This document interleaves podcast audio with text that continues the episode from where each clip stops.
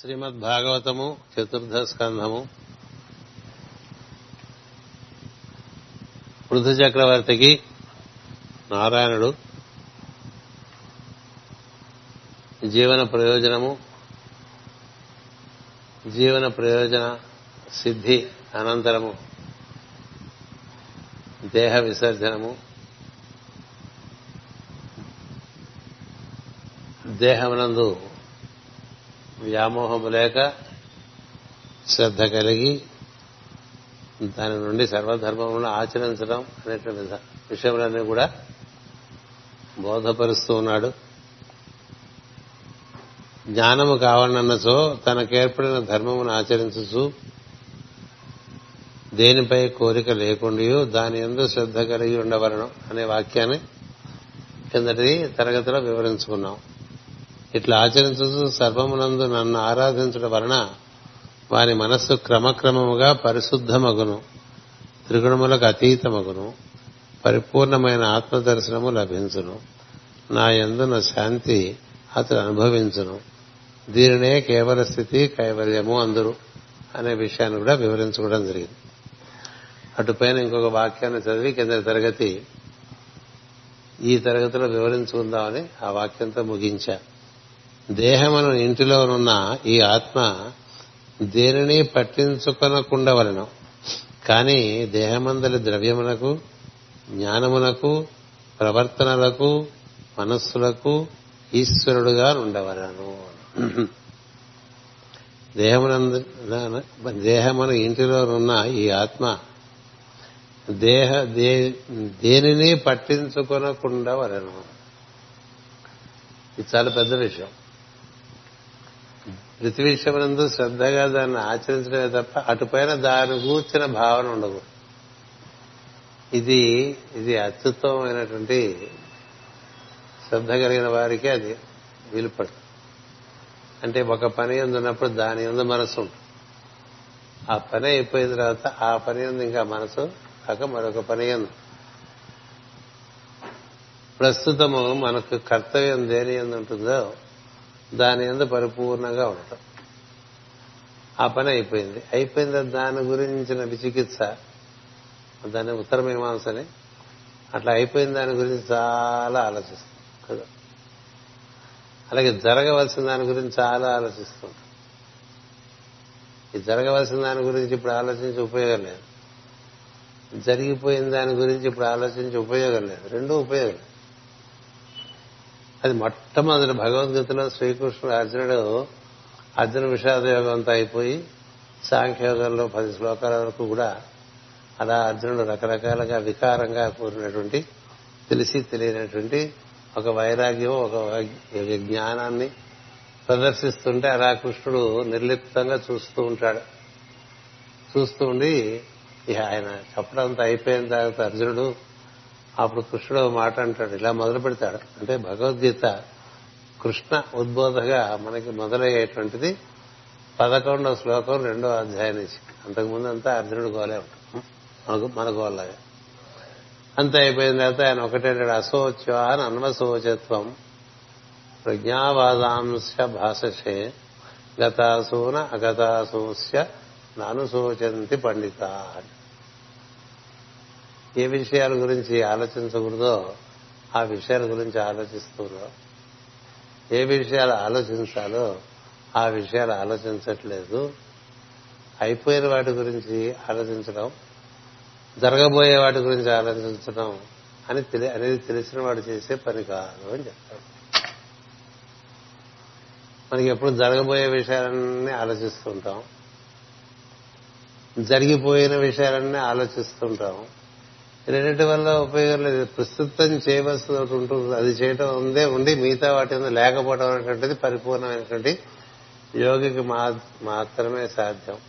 అంటే అతనికి చింతలో పడదు మనసు. అట్లా చింత పడుతూ ఉంటుంది కదా మనసు. రకరకాలుగా చింతపడేస్తుంది ఇప్పుడు చేయగలిగింది ఏమిటి? చేయగలిగింది ఏమన్నా ఉంటే చెయ్యి. చేయగలిగింది ఏమీ లేనప్పుడు లోపల ఉండేటువంటి హంస శబ్దంతో ముడిపడిపోయాడు ఏదన్నా చేయగలిగితే చెయ్యి చేయగలిగింది ఏం లేదనుకో ప్రస్తుతం. చేయలేని దాని గురించి ఊరికే చింతిస్తూ ఉంటే ప్రాణము అలా నీరసిస్తుంది. ప్రాణం నీరసిస్తుంటే ప్రజ్ఞ కూడా నీరసిస్తుంది. అది తెలివి కాదంటాడు శ్రీకృష్ణుడు. దాంట్లో ఏమాత్రం తెలియలేదు ఎందుకు చింతించేమో అయిపోయిన దాని గురించి చింతించి ప్రయోజనం లేదు. కాబోయే దాని గురించి చింతించి ప్రయోజనం లేదు. ఈ రెండింటి వల్ల నువ్వు ప్రస్తుతమునందు ఉండట్లేదు కదా. ప్రస్తుతమునందు జీవించని వాడు శవమే అంటుంది వేదం. మనకి అశ్వవిద్య అని చెప్పి ఒక విద్య నేర్పుతారు. ఎవరికి అత్యుత్తమమైనటువంటి శ్రద్ధ కలిగినటువంటి సాధకులకు గురువు అది చిట్ట చివరి పరీక్షగా ఇస్తాడు. ఆశ్రమంలో అశ్వవిద్య అని. అశ్వవిద్య అంటే శ్వ అంటే భవిష్యత్తు భూతము. శ్వ అంటే భవిష్యత్తు భూతము. శ్వ అంటే మృత్యువు అని కూడా అర్థం. శవము అని మృత్యువు. అని శబ్దం ఉంది అని అర్థం ఉంది. శ్వ అంటే మృత్యువు. శివ అంటే భవిష్యత్తు. శ్వ అంటే భూతము. అది ప్రస్తుతంలో ఉండదు. సో ప్రస్తుతంలో లేని ఏదైనా దానికి ఏ విలువ లేదు. మన మంచి విషయం ఇప్పుడు ఏదో ఒకటి చాలా చక్కని రుచికరమైన పదార్థం ఒకటి తయారు చేసుకోవడానికి ఎంతో ఉత్సహించి దాన్ని బాగా తయారు చేసుకున్న తర్వాత దాన్ని రుచి భోజనం చేస్తున్నప్పుడు దాని రుచి దాని రుచి ఎరిగి దాన్ని పరిపూర్ణంగా అనుభూతి పొందటం వేరు. దాని గురించి మాట్లాడుకోవటం వేరు. కదా? మాట్లాడుకుంటూ ఉంటే రుచి. కదా? సరిగ్గా మన మనసు ఏం చేస్తుంటే ఏ సమయంలో నువ్వు రసానుభూతి పొందాలో ఆ సమయంలో అనుభూతి లేకుండా చేసేట్లుగా మన మనసు అట్లా దానికి అభ్యాసం ఉన్న చోట ఉండదు అది. ఉండవలసిన చోట ఉండదు మిగతా చోట్లన్నీ తిరుగు. అంటే మనం పాఠం చదువుతున్నాడు పాఠం అందు ఉండదు అటు ఇటు పోతుంది. అందుకనే పాఠం ఎక్కదు. ఏకసంధాగ్రాహులు అంటారు వాళ్ళు ఒక్కసారి చూస్తే అది ఎక్కేస్తుంది. ఎందుకు ఎక్కుతుందంటే అది దృష్టి అక్కడే ఉంటుంది అటు ఇటు పోదు. మనం ఒక పని చేస్తుంటే ఇప్పుడు మనం అన్నం తింటూ మాట్లాడుకుంటూ ఉంటాం. ఎంత తిన్నామో తెలియదు ఏం తిన్నామో తెలియదు కదా? అయిపోయింది అనిపిస్తుంది తినేసిందా? ఎంత తిన్నా? అంటే తిండే కాదు అన్ని విషయాలు అంతే. అలాగే స్తోత్రం చదువుతున్నాం అనుకోండి ఈ స్తోత్రం చదువుతున్నప్పుడు అన్ని నామముల ఎందు మనసు నిలబడి ఉందా?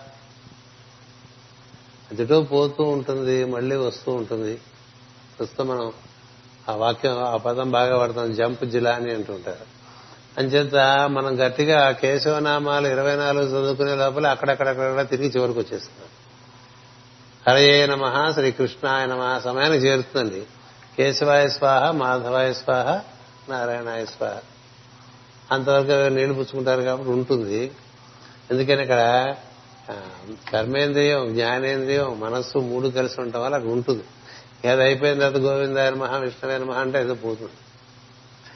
అన్ని నామాలు ఎవరికి పూర్తిగా దాని మీద మనసు ఉండదు. మళ్ళీ హరయే నమ అనేసరికి ఓహో అయిపోయినట్టునైనా వచ్చేస్తాం. అట్లాగే మనకి శంఖమున్నందకి చక్రి దగ్గర వస్తాం. ఏది?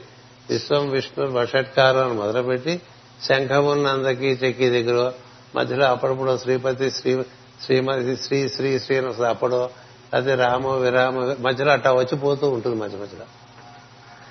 అంటే ఇంట్లో కోడలు వంట చేస్తుంటే అత్తగారు అప్పుడప్పుడు చూసి వెళ్ళిపోయినట్టు. ఇట్లా మనసు శరీరానికి అప్పచెప్పేసి తాను తిరుగుతూ ఉంటుంది. ఎక్కడ తిరుగుతుందో తెలియదు ప్రార్థనలో కూడా చాలా మందికి ఏమైందో తెలియదు ఎందుకంటే ఎక్కడెక్కడో తిరుగుతుంది. తిరిగి వచ్చిన తర్వాత ఎక్కడికి వెళ్ళామో కూడా తెలియదు అలా ఉంటుంది మనసు. అలాంటి మనసులో ఏ అనుభూతి పొందుతుందా రసో వయసహ అన్నారు. ఈశ్వరుడు రసస్వరూపుడు. అంటే నువ్వు ఒక వస్తువును స్పృశించిన లేకపోతే వస్తువును దర్శించిన ఒక విషయాన్ని వింటూ ఉన్నా ఒక విషయాన్ని భుజిస్తూ ఉన్నా మనకు పంచేంద్రియముల చేత పరిపూర్ణంగా అక్కడ ఉంటే అనుభూతి అలాగే ప్రతి విషయం నందు చిన్న చిన్న విషయాల్లో అనుభూతి పొందలేని వాళ్ళు పెద్ద పెద్ద విషయాలు అనుభూతి పొందలేరు అందుచేత ఈ చిన్న విషయంలో అనుభూతి కావాలంటే మనసు అక్కడ ఉండాలి. మనసు ఎక్కడో ఉందనుకోండి. చేయవలసిన పనులన్నీ తప్పులైపోతుంటాయి. ఉప్పేసామో లేదో తెలియదు. లేక మళ్ళీ ఉప్పేసేస్తుంటారు కదా. అలాగే పెద్ద పెద్ద ఆపరేషన్లు చేసే డాక్టర్లు కూడా లోపల అవి ఇవి మర్చిపోయి కదా? లోపల ఏదో మర్చిపోయాడని మళ్ళీ విప్పు తీసి మళ్ళీ ఆ వస్తువు తీసిన సందర్భాలు ఉంటాయి ఎందుకని? యాబ్సెంట్ మైండెడ్నెస్ అంటూ ఉంటాం. మనసు అక్కడ ఉండకపోవటం. ఈ మనసు అక్కడ ఉండకపోవటం వల్ల ఏం జరుగుతుందంటే మనకి దేని ఎందు రుచి అనేటువంటిది లభించదు. అందుచేత ఇక్కడ ఇట్లా ఈ వాక్యం చూస్తే చాలా భయంకరంగా ఉంది కదా. దేహమును దేహమును ఇంటిలోనున్న ఈ ఆత్మ దేనిని పట్టించుకొనకుండా వలను అంటే ఎట్లాగండి? అంటే ఏమీ పట్టించుకోని వాడు చాలా బాధ్యతారహితంగా ఉంటాడు కదా? వాడికి ఏం పట్టదండి. అది కాదు ఇక్కడ చెప్పేది. ఏమి పట్టకూడదు. ముందు చెప్పిన వాక్యాలతో కలిపి చదువుకుంటే కానీ తెలియదు. దేనిని పట్టించకుండా ఉండవాలంటే ఇప్పుడు మనకు ఏదైనా ఒక కార్యం ఉంది. కార్యం ఉన్నంతసేపు దాని ఆ కార్యములకు సంబంధించిన పూర్వాపరములు కూడా పట్టించుకో. అంతవరకు. దాని గురించిన విచికిత్స ఉంటుందే. ఆ చింత ఉండకూడదు. అది పట్టించుకోవటం అంటే అలా పట్టు కూర్చోడు పరీక్ష రాసామండి రిజల్ట్ వచ్చేంత వరకు నువ్వేం చేస్తే ఇలా రాసావు అయిపోయింది. రాయటం అయితే రాసేసావు. ఇంకా రిజల్ట్ వచ్చినప్పుడు వస్తుంది ఈ లోపల. నువ్వేం చేస్తే అక్కడ రిజల్ట్ మారుతుందా? అక్కడ నువ్వు చేయాల్సిందో చేసి వచ్చేసావు బాణం వదిలేసావు. ఇంకప్పుడు నువ్వు ఎంత చింత చేస్తే ఇలా ఉడేసి వదిలేసావు కార్యం అయిపోయిన తర్వాత ఆలోచించడం అనేటువంటిది జ్ఞానం లేదు. దానికి పూర్వాపరములు ముందే ఆలోచించుకుని చేసేప్పుడు సవ్యంగా చేయాలి. అలా అలాగే ముందు ఆలోచన. పరీక్షకు వెళ్ళే ముందు రకరకాలుగా భయాలు భ్రాంతులు దాంట్లోంచి రకమైన భక్తి అవన్నీ వచ్చేస్తుంటాయి. మళ్ళీ రిజల్ట్స్ వచ్చే ముందు మళ్ళీ భయం భక్తి అన్నీ వచ్చేస్తుంటాయి కదా. నువ్వు అసలు చదువుకునేప్పుడే ఆ శ్రద్ధ ఉండి చక్కగా చదువుకుని రాయవలసింది ఏదో రాసేస్తే దాని దాన్ని బట్టే ఉంటుంది ఇంతకన్నా మారదు కదా? నువ్వు వంట చేసేప్పుడు ఉండే లేని శ్రద్ధ వంట అయిపోయి అక్కడ పెట్టిన తర్వాత ఇది రుచిగా ఉంటే బాగుండు ఇది రుచిగా ఉంటే బాగుండు అంటే నువ్వు ఎలాంటి పదార్థాలు ఏ పాడలో వేసావో దాన్ని బట్టే ఉంటుంది రుచి మారదు అంతకన్నా. ఉప్పు ఎక్కువ వేసి మనం గవ రామనామం చేసామనుకోండి ఉప్పు తగ్గిపోవాలి ఉప్పు తగ్గిపోవాలి తక్కువ ఉండదు తక్కువ ఉండదు. గొప్పగానే ఉంటుంది. రాముడు నీకేం చెప్తారంటే ఈసారి కొంచెం శ్రద్ధగా చేయమని చెప్పారంటే ఎంచేత శ్రద్ధ లేని చోట భక్తి లేదు అనుభూతి లేదు ఏమీ లేదు. అందుకని మనం పట్టించుకోవటం అంటే ఏంటంటే చేసే సమయం అనేది పరిపూర్ణంగా దాని మీద ఉండటం. అలా ఉంటే అది అశ్వ అంటారండి. అశ్వ విద్య అశ్వ విద్య అంటే ఏంటంటే గురువు గారు చిట్ట చివరికి ఇస్తాడు. తను ఎవడు? తన యొక్క తన యొక్క ప్రజ్ఞాపాఠ వలన పరిపూర్ణంగా ఎవరికి అందించచ్చు అని చూసుకుంటూ ఉంటాడు. అలా ఆబ్సెంట్ మైండెడ్గా ఉండేవాడికి మర్చిపోయేవాడికి మర్చిపోయేవాడికి ఏం చెప్పినా ప్రమాదం. కదా? మర్చిపోతాడు కదా? ఒక్కసారి చెప్తే ఎప్పటికీ మరవనటువంటి వాళ్ళు ఉంటారు. ఒక్కసారి చెప్తే ఎప్పటికీ మరవని వాళ్ళు ఉంటారు. అలాంటి వాడు అటువంటి వాడి మీద మనం అంత విశ్వాసమైనా ఉంచచ్చు చెప్పి అలా వెళ్ళంగానే మర్చిపోయేవాడికి ఎన్ని చెప్పినా వాడు మర్చిపోయాడేమో అని మనమే గుర్తుపెట్టుకుని మళ్ళీ వాళ్ళకి చెప్పుకుంటూ ఉండాలి కదా? అంచేత మరపు అశ్రద్ధ యథాలాపంగా ఉండటం ఇలాంటివన్నీ ఉన్న వాళ్ళకి ఏం జరుగుతుందంటే అన్ని అవకతవకలుగా అయిపోయి జీవితం రకరకాల అనుభవాలను ఇస్తూ ఉంటుంది. అనుభూతి కాదు అనుభవాలను ఇస్తూ ఉంటుంది. అందుచేత ఎలా ఉండాలి మనసు అంటే నువ్వు ఏది చూడమంటే అదే చూడాలి చుట్టుపక్కల చూడకూడదు. నువ్వు ఏది చూడు అంటే అదే చూడాలి. ఏది విను అంటే అది వినాలి. అంటే ఇక్కడ మనం ఇలా పాఠం చెప్పుకుంటున్నాం అనుకోండి వింటున్నాం అనుకోండి ఆ పక్కన ఏదైనా చప్పుడైంది అనుకోండి వినకూడదు. అలాంటి సుబుద్ధి ఉండాలి.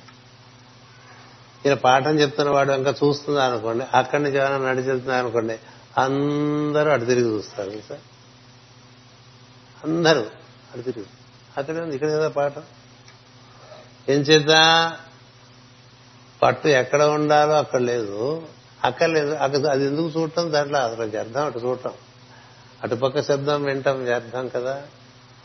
అలాగే ప్రతి విషయమునందు ఉన్నవలసిన విషయమునందు ఉండక ఇతరములైన విషయమునందు ఉండటం చేత ఆ మనసునందు ప్రజ్ఞ పరిపూర్ణంగా ఉండదు.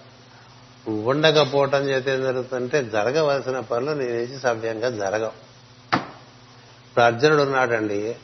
అతడికి ఒక్కడికే ఆ విద్య బాగా అబ్బిందని ద్రోణుడు గుర్తిస్తాడు. పిట్ట కన్ను చూడు అంటాడు. ఒక పిట్ట నవ్వుగానే చెట్టు మీద ఏర్పాటు చేస్తారు. ఏర్పాటు చేస్తే పిట్ట కన్ను చూడు అని చెప్పి చెప్పి ప్రతివాడికి ఒక విల్లు ఒక అమ్ము ఇస్తాడు. అంటే ఒక బాణం. ఇచ్చి ఆ పిట్ట కన్ను చూసి ఎక్కువ పెట్టమంటాడు. ఎక్కువ పెట్టగానే ఏం కనబడుతోంది అని అడుగుతాడు ద్రోణుడు అడిగితే పిట్ట కనిపిస్తోంది అంటాడు ఇంకేం కనిపిస్తోంది? చెట్టు కొమ్మ కనిపిస్తోంది అంటాడు చెట్టు కొమ్మ చెట్టు ఇంకొంతమంది ఆ వెనకాల ఉండే కొండ అన్ని కనిపిస్తుంటాయి. చె- పిట్ట కనిపిస్తుంది? ఏం కనిపిస్తుంది అంటే పిట్ట కనిపిస్తోంది. పిట్ట ఉన్న కొమ్మ కనిపిస్తుందంటే ఇప్పుడు బాణం వదలక వదిలేయమని చెప్పారు నాకు ఇచ్చేయమంటాడు. అవచిత బాణం వెయ్యనివ్వడు ద్రోణుడు. అలా అందరూ అవుతారు. అర్జునుడు వస్తాడు. అర్జునుడికి ఇచ్చి బాణం పిట్ట కన్ను చూడు అంటాడు. ఏం కనిపిస్తుందంటే పిట్ట కన్ను కనిపిస్తుంది అంటాడు. పిట్ట కనిపించట్లేదా? కనిపించట్లేదు. పిట్టకన్నే నువ్వు పిట్టకన్ను చూడమంటే పెట్టకన్నే చూడాలి. పెట్టేందుకు కొమ్మ కనిపించట్లేదు. చెట్టు కనిపించట్లేదు. ఇంకేం ఏమీ కనిపించట్లేదు. పిట్ట కన్ను ఒక్కటే కనిపిస్తుంది అన్నాడు. అయితే వదులు బాణం అన్నాడు. అందుచేత అర్జునుడే విలువిద్యకి అర్హుడు అని నిర్ణయం చేసుకుంటాడు. ఒక విలువిద్యే కాదు.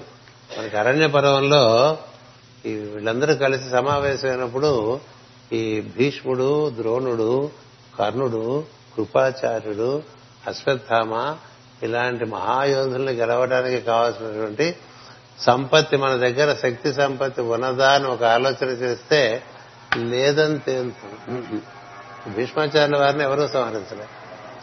ద్రోణుడు ఆయుధం ధరించినంత కాలం ఎవరు సంహరించలేదు. కర్ణుడు చాలా మహాయోధుడైన. ఆయన జయించడంత సులభం కాదు. అశ్వత్థామను జయించడం కష్టం. ఆయన చిరంజీవి కృపాచార్యుడు ఆయన మేనమామ. ద్రోణుడు బావమరిది ఆయన కృపి కృపాచార్యుడు. వాళ్ళ వాళ్ళిద్దరు అక్క అన్న చెల్లెలు. ఆయన్ని జయించలేరు. ఇలాంటి వాళ్ళంతా జయించాలంటే దివ్యాస్త్రాలు కావాలి కదా. అంచేత దివ్యాస్త్రాలు కావాలంటే ఏ అస్త్రం ఉంటే మనకి దానికి మించిన అస్త్రం లేనిది. ఒక అస్త్రం మన దగ్గర ఉంటే బాగుంటుంది కదా అని. అది ఏమిటి అని నిర్ణయం చేశారు? అది ఏమిటంటే పాశుపతము అన్నారు. అది శివుడి దగ్గర ఉంటుంది. శివుడిని మెప్పించి పాశుపతం తెచ్చుకుంటే అది మన దగ్గర ఉంటే వాడకపోయినా అవతల వాళ్ళు భయంగా ఉంటారు. భారతదేశానికి కూడా ఒక అణుబాంబు ఉందంటే మిగతా వాళ్ళు కొంచెం జాగ్రత్తగా ఉంటారు. భారతదేశంలో ఆ దృష్టితోనే అణుబాంబు తయారు చేశారు. వేద్దామని కాదు అణుబాంబు. అలాగే అర్జునుడిని పాశు పాశుపత పాశుపతం ఎవరు తీసు తీసుకురావాలి? ఎవరు మెప్పించాలి ఇప్పుడు? శివుడిని మెప్పించడం అంటే అప్పటికప్పుడే చెప్పానండి పార్వతీదేవి అంత ఆవిడకి ఎన్నో సంవత్సరాలు తపస్సు చేస్తే ఎటకేలకు లభించినటువంటి వాడు కదా పరమశివుడు. అలాంటి వాడిని మెప్పించి ఒక దివ్యాస్త్రం తెచ్చుకోవటం అంటే అది సామాన్యమైన విషయం దానికి ఎవరు సమర్థులు అంటే అందరూ కలిసి అర్జునుడే అంటారు. ఎందుకని? అర్జునుడు లగ్నం చేస్తే మనసు సాధించలేదు అర్జునుడు తన మనసు లగ్నం చేస్తే అతను సాధించలేనిది లేదు. అది అతనిలో ఉండే గొప్పతనం. అందుకని అర్జునుడు గొప్పవాడు. అందుకని అర్జునుడు అంటే కృష్ణుడికి ఇష్టం. ఎందుకని? దేని మీద మనసు కేంద్రీకృతం చేస్తే అది తప్ప ఇంకోటి లేని స్థితిలోకి వెళ్ళిపోతాడు ఆయన. అందుకనే మహాభారత యుద్ధంలో కూడా ఎంతో మందిని ఎన్నో విధాగా అస్త్రాలు ప్రయోగించినా బాణాలు ప్రయోగించినా అందరి బాణములు ఎదుటి వారిని నొప్పించే తీరు వేరు. అర్జునుడి బాణమే ఎదుటివాడి మీద ప్రయోగిస్తే వాళ్ళలోంచి దూసుకుని వెళ్ళిపోయి మళ్ళీ తిరిగి వచ్చి తన అంబుల పొదిలో చేరు ఇప్పుడు గుచ్చుకోవటం కాదు. అందులోంచి దూసుకుని అటు వెళ్ళిపోతుంది. రాముడు బాణం అలా ఉంటుంది. రాముడు బాణం అర్జునుడి బాణం కన్నా చాలా అద్భుతంగా ఉంటుంది. ఏడు తరాల తాటి చెట్టుని కొట్టగలవా అని సుగ్రీవుడు అడిగితే నవ్వుతాడు అర్జునుడు. రాముడు. నవ్వి చెప్తాడు. అలాగే నువ్వు కోవాలంటే కొడతానని. ఏడు తలలమై వరుసగా ఒకే బాణం తలలన్నీ నరుక్కుంటూ వెళ్ళిపోవాలండి ఎందుకంటే వాళ్ళన్నయ్య ఒకసారి అలాంటి ఏడు తలల తాటి చెట్టుని తంతే అది వెళ్ళి అక్కడెక్కడో అంత దూరంలో పడ్డదిట. అంత బలం ఉందట వాళ్ళకి. కాబట్టి ఈ రాముడి బాణానికి అంత బలం ఉందా? అని ఈయనకి సందేహం. అంటే ఏమంటే రాముడి బాణం ఏడు తలను అలా నరకు దూసుకుంటూ వాటిలోంచి వెళ్ళిపోయి ఆ పక్కన ఎదురుగుండా ఒక కైలాసగిరి కొండ ఉంటుంది. ఆ కొండలో దూసుకుపోయి ఆ కొండలో నుంచి అట్నుంచి తిరిగి వచ్చి తన దగ్గరకు వచ్చేస్తుంది అది రామబాణం. అంటే దీని దాని అది మనసు యొక్క కేంద్రీకృత శక్తి అది. దేని మీద పడితే దా- దేని మీద పెడితే దాని మీదే ఉంటుంది. దేని మీద పడితే దాని మీద ఉండదు. నీకు ఏది అవసరమో దాని మీద మాత్రమే ఉండి ఇతరం. ఇది తెలియాలంటే మీరు అవధూత గీతలో అవధూత అనేటువంటి ఒక దత్తాత్రేయుడు ఆయన. అని నాకు ఇరవై నాలుగు మంది గురువులు ఉన్నారని చెప్తాడు ఆయన. ఆ ఇరవై నాలుగు గురువులు ఎవరయ్యా అంటే వారు వారు వారి వారి వృత్తుల్లో చూపించినటువంటి ఈ ఏకాగ్రత శ్రద్ధ దాని గురించి చెప్తాడు. వీళ్ళ దగ్గర నుంచి నేను ఇవి నేర్చుకున్నానని చెప్తాడు అవధూత. అవధూత గీతలో ఉంటుంది. అందుచేత అలా నీ మనసు మనం ఏ విషయమునందు ప్రస్తుతం ఉన్నామో దాని ఎందు పూర్ణంగా ఉంటే అది ఏం జరుగుతుంది జీవుడు బుద్ధి మనస్సు ఇంద్రియములు కర్మేంద్రియములు అన్నీ ఒక తాటికి ఎక్కించినట్టు ఉంటాయి. సూత్రే మణిగణాయవా అంటాడు భగవద్గీతలో కృష్ణుడు. అంటే పూసకి అన్ని దారానికి అన్ని పూసలు ఎక్కిస్తే అన్ని పూసల్లోంచి దారం అలా ఉంటుంది కదా. ఏ పూసకు ఆ పూస విడివిడిగా ఉండవు. అలా నీవు నీవు నీ బుద్ధి నీ మనస్సు నీ ఇంద్రియములు నీ కర్మేంద్రియములు ఇవన్నీ ఒకే పద్ధతిలో ఉంటే అప్పుడు నీకు అక్కడ ఇప్పుడు పద్యం చదివానుకోండి ఆ పద్యంలో ఉండేటువంటి భావము నీకు చక్కని రసానుభూతినిస్తుంది భాగవత పద్యాల్లో అది ప్రత్యేకంగా ఉంది. అందుచేత అవి చదువుకుంటే మనకి అప్పటికప్పుడు లోపల ఒక రకమైనటువంటి ఒక అమలత్వం లభిస్తుంది. మలినాలన్నీ అప్పటికప్పుడు హరించ హరింపబడుతూ ఉంటాయి. ఇది స్తోత్రములు చేసినా అలాగే చేసుకోవాలి. అట్లా ఏదో గొణుక్కుంటూ లేకపోతే ఉసూరుమంటూ ఎందుకు వచ్చిందిరా భగవంతుడా చదువుతున్నాం అనుకోండి. ఇప్పుడు లలితా సహస్రనామం చదవటం అంటే సామాన్యం కాదు కదండి. ఇప్పుడు విష్ణు సహస్రనామం నూట ఎనిమిది శ్లోకాలతో నూట వెయ్యి నామాలు అయిపోతాయి. లలిత కూడా సహస్రనామాలు అయినప్పటికీ దానికి నూట ఎనభై రెండున్నర పాద శ్లోకాలు కావాల్సి వస్తుంది. ఎందుకని ఒక్కొక్క నామం చాలా పొడుగ్గా ఉంటుంది. పదహారు అక్షరాల నామాలు ఎన్నో ఉంటాయి దానింట చూడసి అన్నాన్ని అక్షరాలు కలిపి నామాలు ఉండేసరికి అది నూట ఎనభై రెండున్నర శ్లోకాలు అయిపోయి ఇప్పుడు లలిత చదవాలంటే అసలు ముందే ఒక కొంచెం ఉసురు అంటుంది ప్రాణం అమ్మ ఇప్పుడు లలిత చదవాలా అని. కదా? అందుకని దాని జోలికి ఎప్పుడో ఒకసారి వారానికి ఒకసారి సార్లు ఎద్దున్నట్టుగా ఉంటుంది కదా? రోజు లలిత చదివేవాడు ఉంటాడు కదా? ఉంటాడు. రోజు లలిత చదివినా ఆ చదువుతున్నటువంటి నామమునందు నీ మనసు నిలబడ్డదా లేదా అనేది ప్రఖ్యం ప్రతి నామమునందు నిలబడి ఉండాలి. అలా చదువుకోవాలంటే ఎంత నెమ్మదిగా చదువుకోవాలి? తిన్న ప్రతి ముద్ద నీకు చక్కగా ఆనందం ఇవ్వద్దండి. గబగబ తినేసాం అనుకోండి అయిపోయిందే అన్నట్టుగా ఉంటుంది. పొట్ట బరువుగా ఉంటుంది. ఎప్పుడు కూడా పొట్ట బరువు అనందనంగానే ఎందుకు వస్తుంది తెలుసా మనుషులకి? గబ గబ గబ గబ ఎవరు తినరు వాళ్ళ ఒక అంశంలో ఇంకోటి తినరు. తింటారా? వాడికి అంశంలో వాడేగా తింటాడు. ఎందుకు అంత తొందర? నెమ్మదిగా తినొచ్చుగా. నెమ్మదిగా ఆస్వాదిస్తూ తినచ్చుగా మనసు గల వేగం ఉంటుంది అంత తొందర తొందర తొందర తొందర తొందరగా తొందరగా అయిపోయేందుకు ప్రయాణం చేస్తున్నాం అనుకో ప్రతి మైలురాయి అనుభూతి చెందమంటారు. ప్రయాణం అంతా అయిపోయిన తర్వాత అనుభూతి కాదు ప్రయాణమే అనుభూతి. ప్రయాణమే అయిపోతుంది. ఎప్పుడే వస్తావా గమ్యానికి అనుకునేవాడు అట్లా ఎదురు చూస్తూ దారిలో ఉండే రమ్యమైన దృశ్యాలన్నీ కోల్పోతాడు.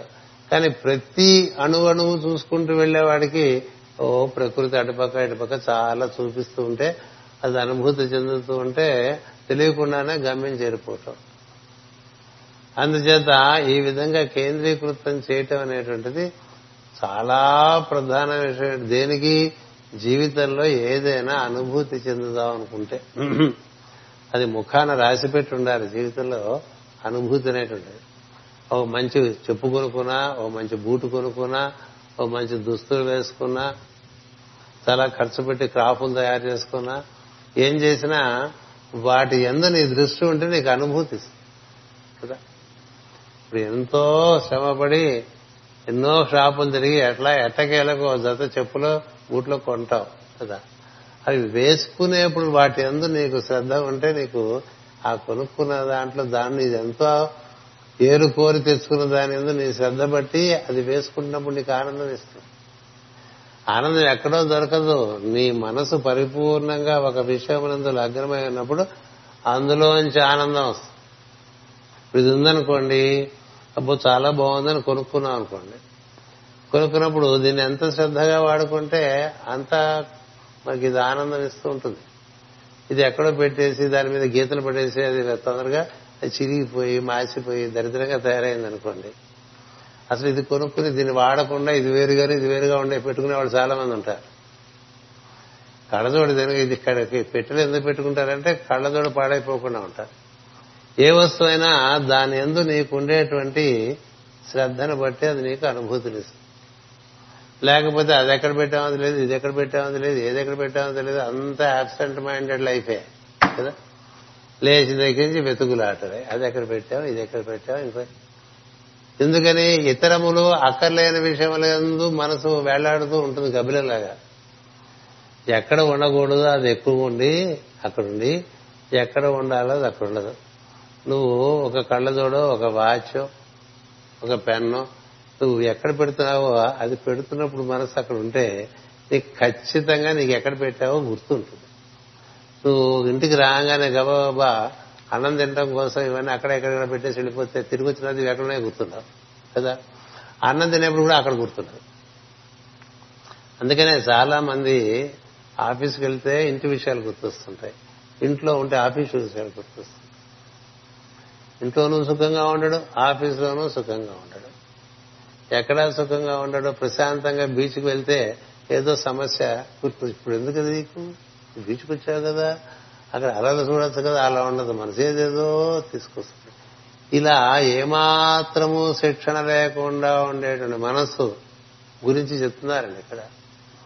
మరి ఇదంతా ఈ వాక్యంలో ఉందండి అంటే ఉంది. లేకపోతే ఇప్పుడు వేదవ్యాసులు పోతన మాచుల వారు ఇలా రాస్తారండి దేహమని ఇంటిలోనున్న ఈ ఆత్మ దేనిని పట్టించుకోనకుండా వరనంట దేన్ని పట్టించుకోకూడదో అది తెలియాలి. దేన్ని పట్టించుకోవాలో అది తెలియాలి. ఈ క్షణంలో ఇది అయిపోయిందా ఇంకా దాని పక్క చూడకూడదు. అయిపోయింది. జరిగిపోయిన విషయంలో ఉండదు మనస్సు యోగికి. జరగబోయే విషయంలో ఉండదు మనస్సు యోగికి. ప్రస్తుతమందు ఉంటుంది. ప్రస్తుతమందు నన్ను అనుభూతి చెందటం అనేటువంటిది నీకు అప్పుడు యోగ్యత లభిస్తుంది. అలా యోగ్యత ఎవరికే ఉంటుందో వాడు క్షణం క్షణం అనుభూతి పొందుతూ ఉంటాడు. వాడు అశ్వవిద్య నేర్చిన వాడు అని చెప్తారు. అందుచేత దేహమందలి ద్రవ్యములకు జ్ఞానమునకు ప్రవర్తనలకు మనస్సులకు ఈశ్వరుడుగా ఉండవలను అని. దేహమునందలి ద్రవ్యమునకు. దేహమునందు అనేక అనేకటువంటి ప్రజ్ఞలు ఉన్నాయి కదా. అనేక అనేకమైన అంగములు ఉన్నాయి. అవేవో వాటి మనకి వాటి పని అవి చేస్తుంటాయి అవన్నీ దేవతా ప్రజ్ఞ. తింటం వరకే మన పని అరగటం అనేటువంటిది లోపల దానికి దేవతలు ఉన్నారు. అందుకనే వారికి ఆహారంగా దీన్ని మనం అందించే ఒక శ్రద్ధ ఉంటే అరుగుదల బాగుంటుంది. అప్పుడు కూడా ఈ మనం తింటున్నాం అనేటువంటిది దుర్బుద్ధి. మనం తినేది ఏం లేదు. మన శరీరంలో ఉండే దేవతల కోసం ఆహారం అందిస్తున్నాం అనేటువంటిది ఆర్యులు ఇచ్చినటువంటి సంస్కారం అది సత్యం కూడా. పచామ్యన్నం చతుర్విధం నాలుగు విధములుగా ఈ ఆహారాన్ని నాలుగు రకాల దేవతలకు ఇస్తారు. అంటే మనకు మన దేహంలో ఉన్నటువంటి సత్వధాతువులు అటుపైన కర్మేంద్రియములు జ్ఞానేంద్రియములు మనసు బుద్ధి వీటన్నిటినీ పనిచేయించేటువంటి దేవతా ప్రజ్ఞలన్నిటికీ కూడా ఈ హారం ఆహారం అందించు తండ్రి అని అగ్నిదేవుడిని ఆరాధన చేసి నోటినే అగ్నిగుండంగా భావం చేసి అందులో ఆహారం వేయాలి. అందుకనే ఇదంతా బ్రహ్మార్పణంగా చేస్తున్నానని భావం చేసుకోమని చెప్పారు. అలా శుచి అయినటువంటి మనసుతో శ్రద్ధ కలిగి భోజనం మనం తీసుకున్నట్లయితే ఆ భోజనం కూడా దైవానికి అర్పణ చేస్తున్నానన్న దృష్టితో కనుక భోజనం చేస్తే దాని నుంచి నీకు ఎలాంటి ప్రమాదం జరిగే అవకాశం? అందుకనే మనకి రెండు శ్లోకాలు చెప్తారు ఒకటేమో అహం వైశ్వానరో భూత్వ ప్రాణినాం దేహమాశ్రిత ప్రాణాపాన సమాయుక్తం పచామ్యన్నం చతుర్విధం. నాలుగు విధాలుగా అగ్నిదేవుడు ఈ ఆహారాన్ని పచనం చేసి మనలో ఉండేటువంటి నాలుగు రకాల దేవతలు. చెప్పాక ఇందాక ఆ నాలుగు నాలుగు రకాల దేవతలకి అందించి నాలుగు ప్రాణములు. ప్రాణాపాన సమాయుక్త ప్రాణము అపానము వ్యానము ఉదానము. నాలుగు. ఈ నాలుగు చక్కగా సమానంగా మన ఎందు ఉండేట్టుగా సమాన ప్రాణం అధిష్ట అధిష్ఠించి ఉండేట్టుగా ఆహారం స్వీకరించడానికి ఆహార స్వీకరణకు ఒక దృక్పథం కావాలి. అలాంటి దృక్పథం మనకు ఉన్నది బిజీ బిజీగా తెలుసు అంతేకాదు వండిన వాళ్ళు ఎంత శ్రమపడి ఉండారో కూడా మనం ఎప్పుడు గమనించాం. వాళ్ళే అడుగుతారు ఇది బాగుందా? అని అడుగుతారు. ఆ బాగుందిగా బాగుంది అంటే చెప్పొద్దు మరి. వాళ్ళు చేసి పెట్టారు కదా. ఎక్కడో ఉంటుంది మనసు. పరధ్యాన్నంగా భోజనం చేశామను అది అంతగా ఎక్కదు శరీరానికి. ఏదైనా శ్రద్ధ బట్టి మీరు మొక్కకు నీరు పోసినా జంతువుకి ఆహారం పెట్టినా మనిషికి ఆహారం పెట్టినా నీ శ్రద్ధ బట్టి ఎదుటివాడు చక్కగా భోజనం చేయటం. నువ్వు అశ్రద్ధగా పెడితే అది అందులో దేవతలు అంతగా అంగీకరించు అందుకని ఆ విధంగా మనం ఈ దేహమందరి ప్రజ్ఞములకు జ్ఞానములకు ప్రవర్తనలకు మనస్సుకు అంటే మనస్సులకు అన్నారు ఇక్కడ. అంటే భావ సముదాయాన్ని మనస్సులు అంట. రకరకాల భావాలు వస్తుంటాయి. వీనన్ని అవన్నిటికీ నువ్వు ఈశ్వరుడుగా ఉండాలంటే స్వామిత్వం వహించి ఉండాలి. అలా స్వామిత్వం వహించి ఉంటే బిడ్డకు అన్నం పెట్టుతున్నప్పుడు తల్లికి అన్నమునందు ఆసక్తి ఉండదు కానీ దాని రుచుల పైకి మనస్సు పోదు కదా? పిల్లవాడు తినాలనేటువంటిది ఆసక్తి ఉంటుంది తప్ప అది మనకిష్టం కదా అని వీడికి పెట్టేస్తున్నాం మనకి. ఇది మనం తింటే బాగుండని అనుకుంటుంది లేదండి మాస్ గారు ఉదాహరణ ఇచ్చారు. బిడ్డకు అన్నం పెట్టుతున్నప్పుడు తల్లికి అన్నమునందు ఆసక్తి ఉండదు కానీ దాని రుచులపైకి మనస్సు పోదు. అట్లే ఆత్మజ్ఞానము గలవాడు కార్య నిర్వహణమందు ఈశ్వరుడై కార్యఫలమును పట్టించుగలని వాడుగా నుండవలను. అట్టివాడు సంసారమును పొందడు అన్నారు. ఇది ఈ వాక్యం ఉన్నాయే ఇవి కర్మ సన్యాస యోగం అనేటువంటి ఐదవ అధ్యాయం భగవద్గీత సారాంశం. భగవద్గీతలో ఏం చెప్తారంటే నువ్వు ఆహారం తీసుకుంటున్నావు అనుకో. చెయ్యి అనేటువంటి కర్మేంద్రియము నాలుక అనేటువంటి జ్ఞానేంద్రియము అందిస్తూ ఉంటే లోపల మనకి పై దవడ కింద దవడ చక్కగా నవ్వులుతూ ఉంటే రుచి ఆస్వాదిస్తూ ఉంటుంది అక్కడ. ఆస్వాదన అనేటువంటిది ఆత్మకు సంబంధించింది. ఆ తర్వాత అది లోపలికి వెళ్ళిన తర్వాత ఈ జీర్ణాశయం కింద చిన్న ప్రేవులు ప్రతి ప్రేవులోకి వెళ్ళి అదంతా అరిగిపోతూ ఉంటుంది కదా. ఇదన్నీ దాన్ని అట్లా గమనిస్తూ ఉండాలి నువ్వు. అలాగే నువ్వు కన్నుతో దృశ్యాన్ని చూస్తున్నాం అనుకో. కన్ను దృశ్యాన్ని చూస్తుంటే మనసు ఆనందిస్తున్నట్టుగా నువ్వు మనసు ఎట్లా ఆనందిస్తుందో నువ్వు చూస్తుండ అంటాడు. చెప్తారు. భగవద్గీత అందరం చదువుకున్నాం కానీ అసలు రహస్యాలు ఎవరు చక్కగా పట్టించుకోరు. మనసు ఆనందం పొందుతూ ఉంటే ఆనందం పొందుతున్న మనసును నువ్వు గమనించగలగాలి. నువ్వు ఆత్మవి నీ మనసు ఆనందిస్తావు నీ కన్ను ఆనందిస్తాం కన్నుకి ఉండదు ఆనందం మనసుకే ఆనందం. అలాగే రుచి నాలుక తింటూ ఉంటే దాని నుంచి కలిగే రుచి మనసు ఆనందిస్తాం. అలాగే ఏదైనా ఒక మంచి పువ్వు మృదువైన వస్తువు ముట్టుకున్నాం అనుకోండి అది స్పర్శ జ్ఞానము మనసు ఆనందిస్తుంటే నువ్వు చూస్తూ ఉండాలి. నువ్వు చూచేవాడిగా ఉండాలి. ఇప్పుడు పిల్లలు బుగ్గలు వచ్చి ముట్టేసుకుంటూ ఉంటారు కదా వాళ్ళకి చిరాగ్గా ఉంటుంది. ప్రతివాడు చిన్నపిల్లల బుగ్గలు ఎవరు అలా నివురుతూ ఉంటే వాడికి ఎట్లా ఉంటుంది ఎవరో ఆలోచించారు కదా. చిచ్చి చిచ్చి అంటూ ఉంటే వాడికి చీ చీ అనిపిస్తుంది లోపల. ఏం చేద్దంటే ఇంతమంది ముట్టుకుంటేట బుగ్గల్ని కదా. ఆ బుగ్గ చూసి బాగుంది అనుకుంటే పోలే ముట్టుకునేంత వరకు తోస్తుంది చాలా మంది చాలా మందికి ముట్టుకునే జబ్బు ఉంటుంది. ఏదైనా ముట్టుకోవాలి. మీరు గుళ్ళోకి వెళ్తే బాగా చూడొచ్చు ముట్టుకునే జబ్బు ఉండేవాళ్ళే. అన్ని ముట్టుకుంటారండి ప్రతి ముట్టుకుంటారు. ఇక్కడ ముట్టుకుందాన్ని మరి ఇక్కడ ముట్టుకుందాన్ని మరి ఎక్కడ ఎక్కడ ముట్టు ముట్టు ముట్టు ముట్టు. ముట్టుకుంటే అదంతా అరిగిపోతుంది దాని మీద ఇంకొక ఒక గ్లాస్ తొడిగేసిస్తాడు వాడు. కదా? మొన్నే చూశారండి షిర్డీలో. పాదాలు ముట్టుకుంటే అరిగిపోతున్నాయి. అందుకని దాని మీద ఒక గ్లాస్ తొడిగేసి దాన్ని ముట్టుకోమన్నాడు. గ్లాస్ తొడిగింది ముట్టుకుంటాం మనం? ముట్టుకోం కదా చూస్తాం. చూస్తే చాలా చూస్తే ముట్టుకున్నట్టే. తెలుసా? చూపు చేత స్పర్శించవచ్చు. ముట్టుకోనే అక్కర్లే. పువ్వు ఉందనుకోండి ఎట్లా దళం ముట్టుకోవాలే? చూస్తే నీకు ఆ స్పర్శ అన్నది వాసన చూస్తే చాలు. దాన్ని పుట్టుకుని దాన్ని నలిపి దాన్ని ఏదో పెంట పెంట చేసి ఇలా ఎందుకండి? అంటే మనిషిలో ఉండేట అసురి అసురతత్వం అలా చేస్తూ ఉంటాం. ఇక కర్మ సన్యాస యోగంలో ఏం చెప్తాడంటే మనసు అన్ని ఇంద్రియములు కర్మేంద్రియాలని జ్ఞానేంద్రియాలని వాడుతూ అనుభూతి చెందుతూ ఉంటుంది. నువ్వు దాన్ని చూస్తూ ఉండు. దీనికే వేదంలో ఒక అద్భుతమైన ఉదాహరణ ఇస్తారు. ఓ చెట్టు ఉందిటండి. ఆ చెట్టు మీద ఒక పెట్టు ఉందిటండి. ఆ పెట్ట లోపల ఓ పెట్టు ఉందిట. లోపల పెట్ట బయట పెట్ట చెట్టు పండు తింటూ ఉంటే చూసి లోపల పెట్ట ఆనందిస్తుందట బయట పిట్ట తింటూ ఉంటుందిట. మనమే క్షరపురుషుడు అంటే మనసు ఇంద్రియములు శరీరముతో కూడినటువంటి పురుషుడు. అన్ని తింటూ ఉంటాడు అన్ని అనుభూతి చెందుతూ ఉంటాడు లోపల అక్షరుడైన పురుషుడు దాన్ని గమనించి ఆనందం పొందుతూ ఉంటాడు. దానికి ఉదాహరణ ఇక్కడ మాస్టర్ గారు చెప్పారు. అంటే ఇప్పుడు మనం మనంగా బతుకుతున్న రోజుల్లో మనం వెళ్ళి ఇలా బీచ్లో ఒక ఐస్ క్రీమ్ తిన్నాం అనుకోండి ఓ మిక్సర్ పొట్లం కొనుక్కొని తిన్నాం అనుకోండి మనకు అది ఆనందం కదా? ఆ తర్వాత మనకి బాగా అది అలవాటు అయిపోయి అది చాలా బాగుంటుందనే ఒక అభిప్రాయంలోకి మనం వచ్చాం అనుకోండి. ఆ తర్వాత మనం వివాహం చేసుకుంటే ఏం చేస్తామంటే అప్పుడు ధర్మపతినో లేకపోతే పతినో తీసుకుని అక్కడికి వెళ్తాం. ఎందుకంటే అక్కడ చాలా బాగుంటుంది. వాడు చాలా బాగా చేస్తాడు మిక్సర్. సూర్య మిక్సర్ ఉన్నాడు అని చెప్పుకుంటూ ఉంటాం.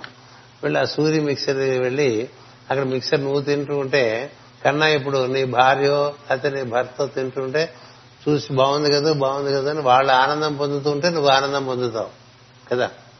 ఆ తర్వాత మీకు పిల్లలు పుట్టారనుకోండి అప్పుడు ముగ్గురు కలిసి వెళ్ళారనుకోండి ముగ్గురు వెళ్తే పిల్లవాడికి ఐస్ క్రీమ్ ముచ్చలో పెట్టి వాడు తింటుంటే ఎరా బాగుందే బాగుందే బాగుందే అంటాడు.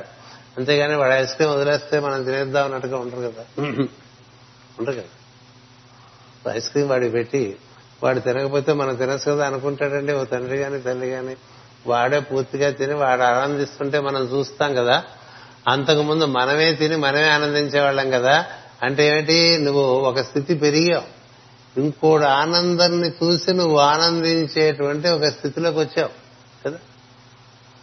ఇంకొకడు ఆనందిస్తుంటే చూసి ఆనందించగలిగే స్థితిలోకి వచ్చావు. అందుకని అందరికీ ఆనందం కలిగి వాళ్ళు ఆనందిస్తుంటే చూసి ఆనందించేవాడు అద్భుతమైనటువంటి వ్యక్తి. ఇప్పుడు అందరు ఆనందం వాడితే అందరూ దుఃఖపడుతుంటే ఆ దుఃఖాన్ని కూడా చూసి వాళ్ళతో పాటు సానుభూతి చూపిస్తూ ఉంటాడు సింపతి అని. ఆ వాడిది కదా దుఃఖం అన్నట్టుగా ఉండదు. వాడి దుఃఖం నీ దుఃఖం అవుతుంది వాడి సంతోషం నీ సంతోషం అవుతుంది. అప్పుడు ఎంతమంది దుఃఖము ఎంతమంది సంతోషము నీతో నువ్వు అనుభవిస్తావో అన్ని జన్మలు నీకు గడిచిపోతాయి. అంత అనుభూతి వచ్చేస్తుంది. ఒక జన్మకే అంత అవదు కదండి. అందుకని అందరి దుఃఖానుభూతి అందరి సుఖానుభూతి నీ దుఃఖానుభూతి నీ సుఖానుభూతిగా నువ్వు అనుభవించేసావు అనుకో అనుభవిస్తే ఏమైంది? నువ్వు చాలా పరిణితి చెందుతావు. అది చేస్తూ ఉంటారు మహాత్ములు. ఎదుటివారి దుఃఖం తమ దుఃఖంగా భావిస్తారు. ఎదుటివారి సుఖం కూడా తమ సుఖంగా భావిస్తారు. ఎదుటివాడు సుఖపడుతుంటే ఈర్షపడి ఎదుటివాడు దుఃఖపడుతుంటే బాగా జరిగిందిలే వాడికి అనుకుంటే వాడు ఇంకా పతనం ఇది సగటు మనిషి పనిది. అందుచేత ఇక్కడ ఏం చెప్తున్నారంటే పట్టించుకోకుండా ఉంటామంటే నీ మనసు నీ ఇంద్రియములు నీ శరీరం అవి అను అందులో క్షరపురుషుడు అంటే అవన్నీ తాత్కాలికమే. ఈ జన్మకే పరిమితమయ్యేటువంటివన్నీ చాలా ఉంటాయి. చదువుకున్నాం కదా? కలంబోలడి పుత్రమిత్ర వనితాగారాది సంయోగములు జలవాంచారతి ఎండమావులకు నాసలు చేయు సందంబులంతరతం సత్యములంచు మూడుడ వృధా తత్వజ్ఞుడను ఏది పర్మనెంట్ ఏది ఇంపర్మనెంట్ తెలియాలి? దివ్యమైనటువంటి విషయములు శాశ్వతంగా ఉంటాయి. దివ్యము కాని విషయములు మర్త్యమైనటువంటి విషయములు ఉన్నాయి. అవన్నీ వచ్చిపోతాం.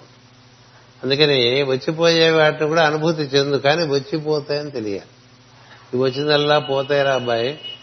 అందుకని వచ్చిపోతాయని తెలిసి అనుభవించామనుకోండి ఏదైనా ఊరు ఒక రోజుకి వెళ్ళామనుకోండి ఒక రోజులో తిరిగి వచ్చేస్తామని గుర్తుంటుంది కాబట్టి ఎప్పుడు అతుక్కుపోవం అక్కడ మనం. కదా? మూడు రోజులంటే ఇంకొంచెం పరుచుకుంటాం. వారం అంటే మరీ పరుచుకుంటాం. ఇట్లా పరుచుకున్న కొద్దీ అంటుకుంటూ ఉంటాం. కదా? అందుచేత ఇక్కడ ఏం చెప్తున్నారంటే మాస్టర్ గారు ఆత్మజ్ఞానం కలిగిన వాడికి ఇప్పుడు పిల్లకి మనం రుచులు రుచులుగా తయారు చేసి పెడుతూ ఉంటే అది రుచి అనుభవిస్తూ ఉంటే నీకు అనుభవం తప్ప అది మనం ఎటు పెట్టినా మొహం అటు తిప్పి ఇటు తిప్పి నేను అటు పరిగెత్తించి ఇటు పరిగెత్తించి గంట సేపు నీకు నీరసం వచ్చేట్టుగా చేసి తినకుండా ఉండిపోయింది అనుకోండి ఆ పిల్ల పిల్లాడు. ఈ చేసినటువంటి దానికి ఫలం ఉండదు తల్లికి కదా ఆనందం ఉండదు. అలాగా తల్లికి పిల్లకు ఆహారం పెట్టి ఆనందించినట్టుగా నీవు అక్షర పురుషుడు కావటం చేత క్షర పురుషుడుగా నీ మనస్సు ఇంద్రియములు కర్మేంద్రియములు శరీరము పొందుతున్న దాన్ని నువ్వు గమనించి తదనుభూతి నువ్వు తీసుకోవచ్చు. దాని యొక్క దాంతో నువ్వు సమ్మిశ్రం అయిపోక్కలే సమ్మిళితం అయిపోక్కర్లేదు. అది చెప్తున్నారు. అలా ఉండేటువంటి వాడికి ఈ జ్ఞానము స్థిరంగా ఉంటుంది సంసారము అంటుకోదు అని చెప్తున్నారు. మనకి అన్ని అంటుకుంటాయి ప్రతి చిన్న విషయం పొద్దున మనకి మూడు గంటల వరకు చాలా వేడిగా ఉంది. అబ్బాబ్బా ఎంత వేడి ఎంత వేడి ఎంత వేడి ఎంత చిరాకు పడిపోతుంటాం కంగారు పడిపోతుంటాం బోర్డు చెప్పుకుంటూ ఉంటాం దాని గురించి. అక్కడి నుంచి మొత్తం అనుకోకుండా చల్లబడిపోయింది. కదా అబ్బా చల్లబడిపోయింది చల్లబడిపోయింది చల్లబడి ఎంతసేపు ఉంటుంది? అసంకాలం చల్లబడిపోతే అంతసేపు ఉంటుందండి. ఎప్పుడు తలగానే పోతుందిగా? పోయి మళ్ళీ వేడి వచ్చేస్తుంది కదా. ఈ చల్లదనం వెళ్ళిపోయి వేడి వస్తుంది అని తెలియాలి. అలాగే ఆ వేడి వచ్చిన కూడా ఈ వేడి వెళ్ళిపోయి చల్లదనం వస్తుంది అని తెలియాలి. ఇలా వెళ్ళిపోయి వచ్చే ఉంటాయి అవన్నీ ఆగమాపాయన అంటాడు భగవంతుడు భగవద్గీతలో. ఈ వచ్చిపోయే విషయాల్లో ఊగులాడుతూ ఉంటే ఎంతకాలం ఉంటావురా? ఎప్పుడు వస్తుంటే ఎప్పుడు పోతుంది? ఇప్పుడు పగలు వస్తూ ఉంటుంది రాత్రి వస్తూ ఉంటుంది కదా? కొంతమందికి రాత్రి వస్తే భయం. నీకు భయం అయితే మాత్రం రాత్రి రాదా? వస్తుంది. నీకు ఇష్టం ఉన్నా లేకపోయినా కొన్ని వస్తాయి. నీకు ఇష్టం అయినవి రావు. కష్టమైన వస్తూ ఉంటాయి. అలా వస్తూ ఉంటాయి కదా? ఆశించని కష్టం వస్తూ ఉంటుందండి. ఆశించిన సుఖం రాదు. చూడండి. అనుకోకుండా సుఖం ఇప్పుడు రాదు? అనుకోకుండా కష్టం చాలాసార్లు వస్తాం అనుకోకుండా సుఖం ఇదిగో ఇవాళ మధ్యాహ్నం వచ్చినట్టుగా వస్తుంది. మనం ఊహించలేదు కదా.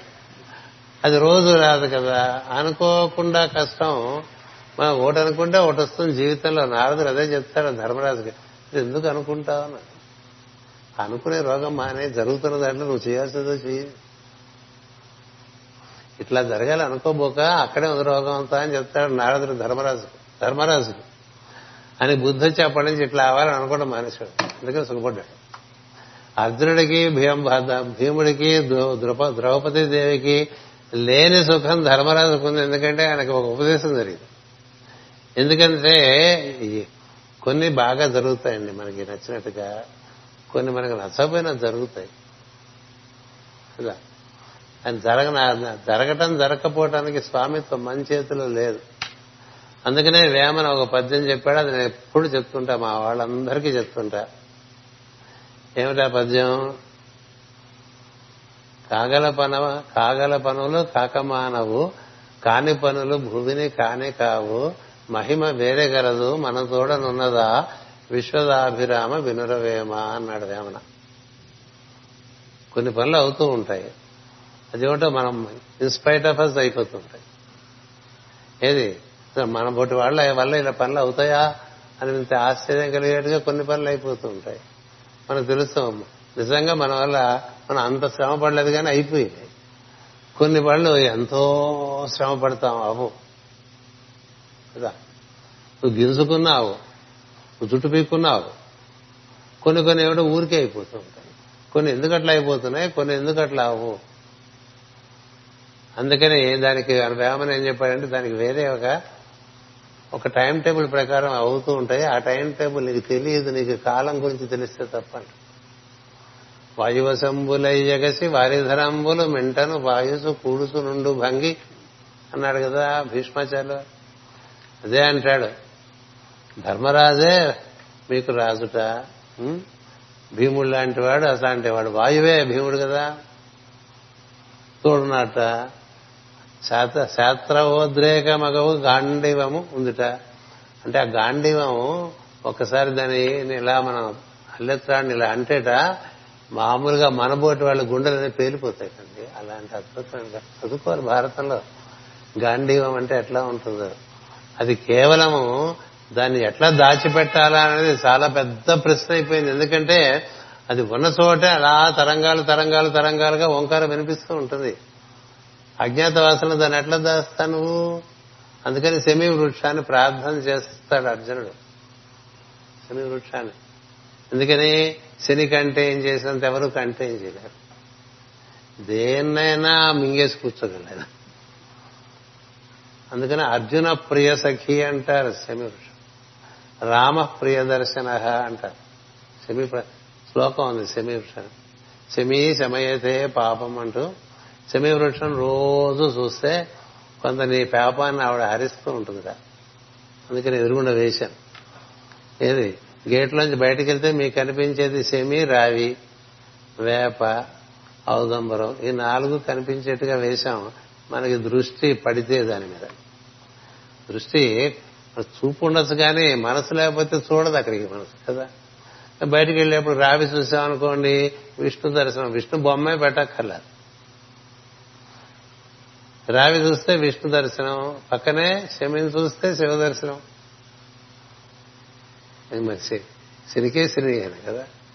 అంచేత ఆ పక్కనే వేప అమ్మవారు ఆ పక్కనే ఓదంబరం దత్తాత్రేయుడు అందరూ అక్కడే ఉన్నారు. చూడదలుచుకుంటే గుడ్డివాడికి ఎన్ని చూపించడం అంధేందు ఉదయములు అన్నాడుగా పద్యం గుడ్డివాడికి సూర్యోదయం గురించి ఎంత చెప్తే ఏం లాభం? వాడికి తెలియదు కదా ఎట్లా ఉంటుంది. మహాబధిర శంఖారావములు. శంఖం బాగా ఊది పక్కవాడు అడిగాట బాగుంది కదా అంటే వాడు ఏమిటి అని అడిగాడు. ఏంటంటే వాడు చెవుడు. అందుచేత ఈ పట్టించుకొని కొనటం అంటే అక్కడ అర్థం ఏంటంటే మనసు ఇంద్రియములు శరీరం వల్ల బాహ్యంలో పనులు అయిపోతూ ఉంటాయి. దానికి అధిష్ఠించి బుద్ధి నీవు ఉంటావు. నిన్ను అధిష్ఠించి ఈశ్వరుడు అంటాడు. కానీ ఈశ్వరు అనుసంధానం కల్పించుకుని అంట ఈశ్వర అనుసంధానం కల్పించుకోవటమే సోహమస్మి అనుకోవటం. అలా ఉన్నప్పుడు నీ బుద్ధి బుద్ధి చెప్పినట్టు మనస్సు మనసు చెప్పినట్టు ఇంద్రియములు కర్మే జ్ఞానేంద్రియములు కర్మేంద్రియములు శరీరం పనిచేస్తూ ఉంటాయి. దీన్ని నువ్వు సినిమా చూసినట్టు చూసుకోమని చెప్తారండి అది యోగం. అలా చూసుకుంటే నీకు ఈ జరుగుతున్నవేవి నేను అంటావు లేకపోతే ప్రతి చిన్న విషయం ఉంటుంది ప్రతి చిన్న విషయం అక్కడ వాడు ఎవడో ఫ్యాన్ ఆర్పకుండా వెళ్ళిపోయాడు అనుకోండి పొద్దున. మనం సాయంత్రం తలుపులు తెచ్చి లోపలికేసరికి ఫ్యాన్ తిరుగుతుంది అనుకోండి. ఆహా. ఇలా జరిగింది అని అనుకోవటం పద్ధతి దాని మీద వెష్టపడ్డాం అనుకోండి మనం అందులో సమ్మిళితం అయిపోయాం. ఇప్పుడు అయిపోయిందిగా ఇప్పుడు ఏం చేయలేదుగా వాడిని పిలిచి రేపు నువ్వు వెళ్ళేవు కింద ముందు కిందటి రోజు నువ్వు వెళ్ళే ముందు ఈ ఫ్యాన్ ఆర్పలేదు ఈసారి వెళ్ళేప్పుడు ఫ్యాన్ ఆర్పు అని చెప్పాడు. నాకు అలా జరిగింది. మా ఇంట్లో తెల్లవాడు ఉండే చాలా కాలం. ఆవిడ వచ్చి కూర్చునేది ఫ్యాన్ వేసుకునేది లైట్ వేసుకునేది. వెళ్ళిపోయేప్పుడు ఫ్యాన్ ఆర్పేది కాదు లైట్ ఆర్పేది సో నేను నేను వెళ్ళేప్పుడు ఏం చెప్పానంటే మేము అందరం వెళ్ళేందరూ కూర్చునేది. నేను తర్వాత వెళ్ళేది పైకి రాధామాధంలో సో నువ్వు వెళ్ళేప్పుడు ఫ్యాన్ లైట్ ఆర్పంటే అలాగే అనేది వెళ్ళిపోయేది. ఫ్యాన్ ఆర్పేది కాదు లైట్ ఆర్పేది. మర్నాడు మళ్ళీ చెప్పాను. చెప్పినా మళ్ళీ అలాగే చేసి వెళ్ళిపోయి మర్నాడు చెప్పాను. మళ్ళా కూడా అలాగే చేసినాడు సరే చేస్తే ఇది మారే రకంగా లేదు అని ఆయన నేను గురువు గారు చెప్పా ఇది ఇలా ఉంది ఇక్కడని అంటే అది ఎంతకాలం దానికి మార్పు రావాలో అంతకాలం అట్లా చెప్తూనే ఉండు అని చెప్పారు. అంతకాలం ఆ మనిషిలో ఆ మార్పు రావాలో అంతకాలం చెప్తూనే ఉండి. అదే నీకు శిక్షణ అని చెప్పారు. కోపడక కోపడితే నువ్వు ఓడిపోయినట్టేం చెప్పారు. మనం విసుగురాదండి. ఒకసారి చెప్పిందా చేయకపోతే రెండోసారికే మనకు విసుగు వచ్చేస్తుంది మనకు సామెత కూడా ఉంది. మనిషికో మాట గొడ్డుకో దెబ్బ అంటాం. దాన్ని కొట్టలేం కదా మనం మన ఇంట్లో పెట్టుకుని. అని చేత తిట్టలేము. అందుకని ఆయన చెప్పా చెప్తే అన్నారు అందుకే రాశాను మంత్రదానంలో. తెలిసిన దానినే మరల మరల తెలియజేయవలను కదా అని. కదా? మర్చిపోతూ ఉంటారు కాబట్టి మళ్ళీ చెప్పాలి. మళ్ళీ మర్చిపోతే మళ్ళీ చెప్పాలి. మళ్ళీ మర్చిపోతే మళ్ళీ చెప్పాలి. మర్చిపోతూ సుమా మర్చిపోతావు సుమా అని కూడా చెబుతూనే ఉండాలట. ఎట్లాగో మర్చిపోతారు కదా ఎందుకు చెప్పడం అనుకోకూడదుట. అట్లా చేస్తున్నట్టు ఋషులు. ఇన్ని వేల సంవత్సరాల నుంచి. మరి వాళ్ళున్నాయి మనకు ఆదర్శం. మనం అంతా ఎప్పటికప్పుడు మర్చిపోయేవాళ్ళమే కదా. మరి ఇన్ని వేల సంవత్సరాల నుంచి మర్చిపోయే విషయాన్ని మాటి మాటికి చెప్తున్నారు కదా.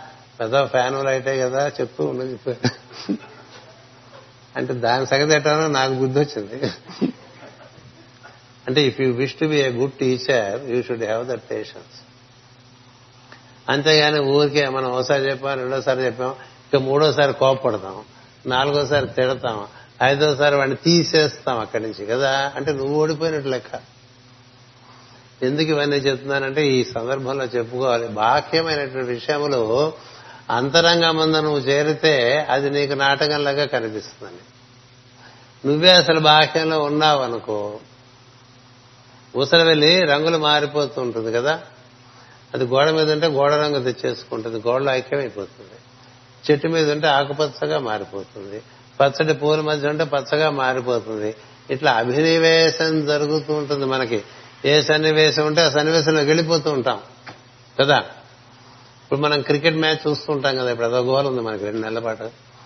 అది చూస్తున్నప్పుడు దాంతో మనం బాగా మమేకం అయిపోయినప్పుడు అక్కడ ఏదైనా జరిగితే వాటితో పాటు మనం కూడా ఉద్రేకానికి లోనైపోతాం. కదా? అలాగే సినిమా హాల్కి వెళ్ళి సినిమా చూస్తున్నప్పుడు కూడా కొంతమంది సినిమాలో కలిసిపోతారు. కలిసిపోయి అక్కడ వాళ్ళు ఏడుస్తే వీళ్ళు ఏడుస్తూ ఉంటారు. వాళ్ళు నవ్వుతుంటే వీళ్ళు ఇక్కడ నవ్వేస్తూ ఉంటారు కదా? అక్కడ వాళ్ళు కొంచెం అన్యాయం జరుగుతుంటే వీళ్ళలో ఉద్రేకం వచ్చేస్తూ ఉంటుంది. అదేమిటది? సినిమా కదా? పక్కన ఉన్న వాళ్ళు కొంచెం అది అది సినిమా రా అని చెప్తుంటారు కదా? ఇది ఈ లోపల కూర్చోవడం నేర్చుకుంటే కూర్చోవడం అనేది ఐదో అధ్యాయం భగవద్గీత. ఆ తర్వాత ఆరో అధ్యాయంలో ధ్యానం. ఊరికే షో చేస్తున్నట్టుగా కళ్ళు మూసి కూర్చుంటే కాదు.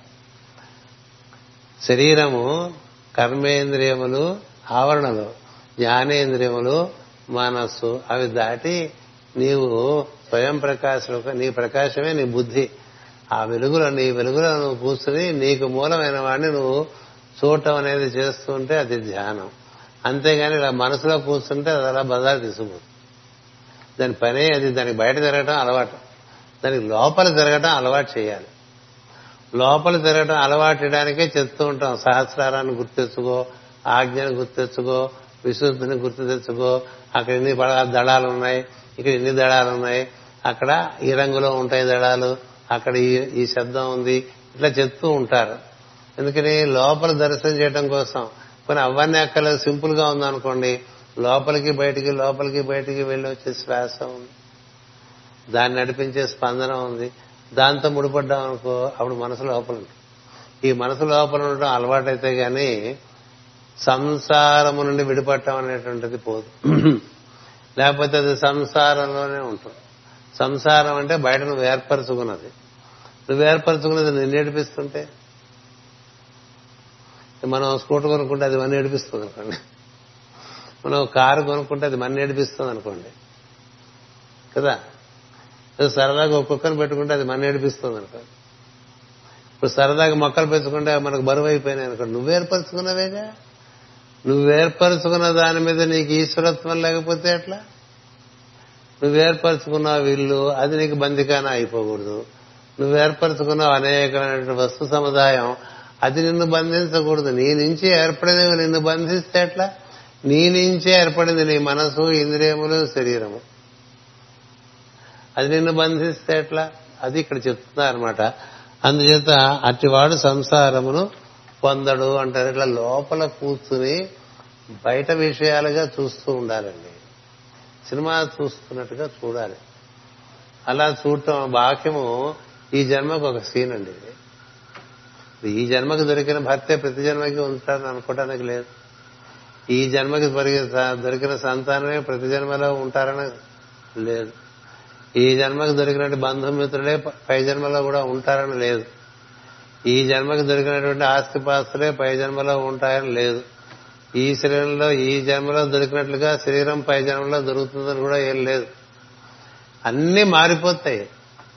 అన్నీ మారిపోయినప్పుడు ఈ మారిపోయే మారిపోతాయి కదా అని గుర్తుందని. వస్తా ఒట్టిది పోతా ఒట్టిది ఆశ ఎందుకంట. నిన్న కూడా ఒక పద్యం ఉంది. ఒక పాట పాడారు వాళ్ళు. తత్వపరంగా రాముడి గూర్చి. అందుచేత ఈ జరిగిపోయే వాటి అంతలా అతికించుకోక వాటి ఎందు నువ్వు అనుభూతి చెందుతూ ఉండు. వాటితో నువ్వు మైమయకం అయిపోక అయిపోతే జ్ఞానం ఉండదు అయిపోకపోతే జ్ఞానం ఉంటుందని ఇక్కడ ఈ ఈ పారాగ్రాఫ్లో చెప్పారు. సంసారం అనేది ద్రవ్యమునందును పనుల ఎందును చేయనట్టు సంకల్పమునందును ఆచరించినట్టు చేతనమునందును నిలిచియుండును దాని కొరకు దేహం ఆధారముగా పుట్టును. ఈ సంసారమైన దేహమునకు ఆపదలు నిందలు కలుగుచుండును. దాని ఎందు వసించు వారు నాయందున్నచో వారికవి వర్తింపవు అందుకనే భక్తుల కథలు చదువుకోవటం. వాళ్ళకు వచ్చిన కష్టాలు మనకెవరికి రాలేదు. వాళ్ళ కష్టాల్లో వాళ్ళు కష్టంతో ముడిపడి ఉండకుండా దైవంతో ముడిపడి. కష్టం వచ్చినప్పుడు కష్టంతో ముడిపడి పోకూడదు. ఇతరులు కూడా పాడు చేసుకుంటారు. దైవంతో ముడిపడితే నీకు ముందు ఆ కష్టం అంత కష్టంగా ఉండదు. సముద్రం అంత కష్టం చిన్న పిల్ల కాలంలోనే నువ్వు కష్టం అన్నప్పుడు మన మనసు మనసు ఎప్పుడు కష్టం గురించి ఆలోచింపజేస్తూ మనం కష్టంలో ఉన్నప్పుడు దైవం గురించి ఆలోచించేప్పుడు కూడా దైవాన్ని పట్టుకున్నప్పుడు కూడా కష్టం గురించే దైవాన్ని పట్టుకుని ఆ దైవం గురించి ఆలోచించడం మానేసి కష్టం గురించి ఆలోచిస్తుండ తమాషా. అలా జరుగుతున్నప్పుడు నీకు మనసులో కష్టం గురించి ఎక్కువ గుర్తుందా? దైవం గురించి ఎక్కువ గుర్తుందా? నీకు దైవం గురించి గుర్తు వస్తే కష్టం చిన్నదైపోతుంది. ఎందుకంటే దాన్ని వదిలేసావు నువ్వు. పట్టుకున్నది ఓ- ఓ నిప్పు గణిక పట్టుకున్నావు అనుకోండి. ఇది వదిలేయాలంటే ఇంకోటి పట్టుకుంటే కదా వదిలేస్తావు. నాకు కాలుతుంది కాలుతుంది కాలుతుంది కాలుతుంది అదే పట్టుకుంటుంటే? నీ కష్టం కలిగించేటువంటి మనసుని కష్టం కలిగించిన ఒక విషయం మీదకి మనసు కలగడానికి ఎంత సాధన కావాలండి? కావాలా? అలా లేనప్పుడు ఏం ఉపయోగం? నువ్వు భగవంతుని తెలుసుకుంటున్నా ఒక పక్క కష్టమే గుర్తొస్తూ ఉంటుంది. ఏమిటి మనకి కష్టం? అలాగే మనసు ఏడిపిస్తూనే ఉందే భగవంతుని తెలుసుకుంటున్నా అనిపిస్తుంది. భగవద్ భగవద్భక్తులకు అట్లా ఉండదు. అందుకే ఆ కథను చదువుకోవాలి ఆవిడకి అలా ఆ సక్కుబాయి సతీ సక్కుబాయి అలా వాళ్ళ అత్తగారు వేస్తూనే ఉంటుంది బస్తాలు బస్తాలు గోధుమలు పిండి చేయడానికి ఎందుకంటే ఇంటిల్లి పాలి చపాతి ఇంటిల్లి పాతి చపాతీలు తినాలి. కదా? తినాలంటే ఎవరు విలువకు అంటే ఇంట్లో కోడలు ఎక్కువ ఆవిడ పడేస్తారు. ఆవిడ అలా కృష్ణుడు గురించి పాడుకుంటూ అలా తిప్పేస్తూ ఉంటుంది. మనసు కృష్ణుడి మీద ఉంటుంది. ఇక్కడ చెయ్యి తిప్పేస్తూ ఉంటుంది. మనకు పరధ్యానం ఇది ఆవిడ ఆవిడ ఆవిడకి పరుడు ధ్యానం. అలా తిరుగుతూ ఉంటే కృష్ణుడి గురించి భావన ఇక్కడ ఇవి అయిపోతూ ఉంటాయి. ఎన్ని పడేసినా తిప్పేస్తున్నాయి తర్వాత అత్తగారికి భయం వేసింది కానీ దయ్యమేమో? ఎన్ని బస్తాలు కూడా? ముందు దయ్యం అనుకుంటుంది తర్వాత భక్తురాలని తెలుస్తుంది. ఎందుచేత నీ మనసు ఆ విధంగా ఉండటం చేత ఇంత కష్టం చిన్నదైపోతుంది. అందువలన వాటి ఎందు ఉండకుండా దైవం నందు మనం మనసు ఏర్పాటు చేసుకొని ముందు లోపలికి వెళ్ళటం ప్రయత్నం చేయాలి. లోపలికి వెళ్ళిన వాళ్ళకి బయట వంటుకోవటం తగ్గుతుందండి. ఇప్పుడు మన ఈ గదిలో కూర్చుంటే ఆ వీధిలో ఏం జరుగుతుందో మనకు తెలియదు కదా? ఇంకా ఆ వీధిలో ఏం జరుగుతుందో తెలియదు. ఆ బజార్లో కూర్చుంటే ఇంకా ఆ బజార్లో కూడా తెలుస్తూ ఉంటాయి. అంచేత ఈ విధంగా సంసారం అన్నది దేహం ఉన్నంతకాలం చుట్టూ ఉంటుంది చుట్టూ ఉంటుంది. దానికి చిన్నతనం నుంచి బయటకు వెళ్ళటమే నేర్పాం మనసుకి ఇంద్రియాల ద్వారా బయటకు వెళ్ళటం నేర్పాం. అదే మనసుకి అంతరేంద్రియముల ద్వారా లోపలికి వెళ్ళటం నేర్పడం అనేది కూడా ఏర్పాటు చేస్తే బాగుంటుందని ఋషులు ఉపనయనం కార్యక్రమం పెట్టారు. ఏడో సంవత్సరం నుంచి శిక్షణ మనసుకి అలా బయటికి ఎంత వెళ్తూ ఉంటుందో లోపలికి కూడా అంత వెళ్ళటం దానికి అభ్యాసం చేయాలి. లోపలికి వెళ్తే బయట విషయాలు అంతగా బాధించవు. కేవలం బయట బయటే తిరుగుతూ ఉంటే లోపలికి వెళ్ళటం తిరిగిపోవడం వల్ల అక్కడ పడ- ఇరుక్కుపోతాం. ఇలా బయట ఇరుక్కుపోవటం అనేటువంటిది మనిషికి జరగటం వల్లే అతను నశించిపోతూ ఉంటాడు. అందుకనే మనకి తాబేలు ఒక యంత్రంగా ఇస్తారు ఒక ఒక ధ్యానానికి తాబేలు ఒక చక్కని సంకేతం. తాబేలు బయట పరిస్థితులు బాగుండకపోతే లోపలికి తన తిరోధానం చెందుతుంది. బయట పరిస్థితులు బాగున్నప్పుడు మళ్ళీ తలకాయ నాలుగు కాళ్ళు బయటికి పడు కదా? అందుకని నీకు పురోగమనము తిరోధానము రెండూ తెలిసి ఉండాలి. ఈ రెండూ తెలిసి ఉన్న వాడికి జ్ఞానం అమ్ముతుంది సంసారం అంటదు. ఎంత ఎంతసేపు పురోగమనమే కానీ తిరోగమనం తెలియదు అనుకోండి. తిరోధానం చెందరు తెలియనప్పుడు ప్రతి కష్టం మన అట్లా పీకేస్తూ ఉంటుంది. ప్రతి చిన్న విషయం కూడా పెద్ద కష్టంగా అనిపిస్తుంది. ఇక పెద్ద పెద్ద కష్టాలు వస్తే చాలా తేడా పడిపోతుంది. అందువల్ల ఈ లోపలికి వెళ్ళడం కోసమే మనకి ధ్యానం ఇచ్చారు. మనం లోపలికి వెళ్ళలేకపోతున్నాం అని చెప్పి నిద్రనిచ్చింది అమ్మవారు. కదా? నిద్ర వచ్చినప్పుడు ఏం జరుగుతుంది? ఏం గుర్తున్నా అన్నిట్లోంచి బయటకు వచ్చేసాంగా నీకుగా నువ్వే లోపలికి వస్తే? మరీ మనకి ఎక్కువ బయట ఎత్తుకుపోయాం అనుకోండి నిద్ర కూడా పట్టదు. అలా వస్తుంది. నిద్ర పట్టదు. దాంట్లో ఇంకా ఇంకా రకరకాల బాధలు వచ్చేస్తుంటాయి. నిద్ర పట్టకపోవడం అన్నిటికన్నా చాలా పెద్ద శాపం అని చెప్తా. ఎందుకని నీకుగా నువ్వు తిరోగతి చెందలేవు. నీవు నిద్ర కూడా పోలేవుట అంటే నీ పరిస్థితి ఇంకేం చెప్పడానికి ఏం లేదు అక్కడ. అంత దుస్థితి ఏర్పడిపోతూ ఉంటుంది. అందుచేత మనకి వెనుకకు మళ్ళే విజ్ఞానం వెనుకకు మళ్ళే అభ్యాసం సాధన అనేటువంటిది ఒకటి నిత్యం జరుగుతూ ఉండాలి. లోపలికి వెళ్ళటానికి అనువుగానే శ్వాస ఉన్నది. అది పట్టుకుని స్పందనంలోకి వెళ్ళిపోవచ్చు. అది పట్టుకుని లోపల ఉండేటువంటి ప్రజ్ఞామయ లోకాల్లో ఋషులు మనకు అందించిన వాటిని విశ్వసించి వాటిని దర్శించే ప్రయత్నంలో ఉన్నాం అనుకోండి కనీసం బయటకు మర్చిపోతాం కాసేపు. అందుచేత ఈ లోపలికి వెళ్ళటం కోసం ఈ స్తోత్రాలని కన్నులు మూసుకొని చదువుతూ ఉంటే నిన్ననే చెప్పా లైట్ అండ్ సౌండ్ షో జరుగుతూ ఉంటుంది లోపల. సంస్కారం నుంచి మూలాధారం వరకు అలా చూస్తుంటే బోర్డు డాన్స్ జరుగుతూ ఉంటుంది. చూడండి ఎన్నో ఐటమ్ సాంగ్స్ చూస్తూ ఉంటాం. లోపల అంతకన్నా చాలా పెద్ద ఐటమ్స్ ఎందుకంటే ప్రతి జాముకి రాగం రాగం మారుతూ ఉంటుంది. ప్రతి జాముకి రాగం మారుతుంది ప్రతి ఘడియకి రాగం మారుతూ ఉంటుంది. అసలు ఉదయం నుంచి సాయంత్రం వరకు ఎన్ని రాగాలు ఏడు గ్రహాల నుంచి మిళితమై చక్కగా సప్తస్వరములతో గీతం అనుభూతినిస్తుందో దాని గురించి ఒక పెద్ద గ్రంథం రాశారు పైతాగ్రస్ అనే మహర్షి. ఈ సప్తగ్రహములు ఇచ్చేటువంటి సప్తస్వరములు. సూర్యుడికి అటు మూడు గ్రహాలు సూర్యుడికి ఇటు మూడు గ్రహాలుగా మనకి సప్తస్వరాలు అందిస్తుంటారు చోట్లోంచి కాలం. దాన్ని అందుకుని అనుభూతి చెందేటువంటి వాళ్ళే మహత్తరమైన వాగ్గేయకారులు అవుతారు. అంతేగాని వాడిది వీడి కాపీ కొట్టి వీడిది ఇంకోటి కాపీ కొట్టి పాడిందే పాడుకుంటూ ఉండేవాళ్ళు కాదు. అందరూ పాడిందే పాడుకుంటూ ఉంటే కొత్త పాటలు ఎక్కడి నుంచి వస్తాయండి? కొత్త స్వరాలు ఎక్కడి నుంచి వస్తాయి? ఎవరు వినగలరో వారికి ఉంటాయి. వినగలడం ఎలా వీలుపడుతుంది? లోపలికి వెళ్తే వీలుపడుతుంది. లోపలికి వెళ్ళి ఎంతో దర్శనాలు చేసినటువంటి వాళ్ళు ఋషులు. లోపలికి వెళ్తున్న కొద్దీ బయట సంసారం నిన్ను పట్టి ఉంచడం తగ్గుతుంది. అది తాబేలు యొక్క ప్రధానమైన ఉద్దేశం. ప్రతి ఇంట్లోనూ తాబేలు యంత్రం పెట్టుకోమంటారు. కూర్మ యంత్రం పెట్టారా అంటాడు. ఎందుకో వాడికి తెలియదు అడిగిన వాడికి తెలియదు విన్నవాడికి తెలియదు వాడు పెట్టమన్నాడని వీడు పెట్టాడు. ఎందుకు పెట్టాడంటే తెలియదు. అంటే కనీసం ఇంట్లోకి వస్తే బయట విషయాలు గుర్తురాకూడదండి. ఇంట్లోకి వస్తే బయట విషయాలు గుర్తురాకూడదు. ఇప్పుడు మన ఆఫీసుని ఇంట్లోకి పట్టుకొచ్చేస్తాం మనసు ద్వారా కదా? ఇప్పుడు ఇంట్లోనే పనులు చేసుకునే వాళ్ళకి ఇంక మరి ఇల్లు కూడా బయటే అయిపోయింది ఆఫీస్ అయిపోయింది అందుకనే మధ్య మీ అడ్వర్టైజ్మెంట్లు చూస్తే వాడు దేనికి వెళ్ళాలన్నా అన్ని ఆన్లైన్ వచ్చేస్తాను వెళ్ళక్కర్లేదని చెప్తుంటారు ఇంటికి వాడికి అలవాటు అట్లా బయటికి వెళ్ళటానికి.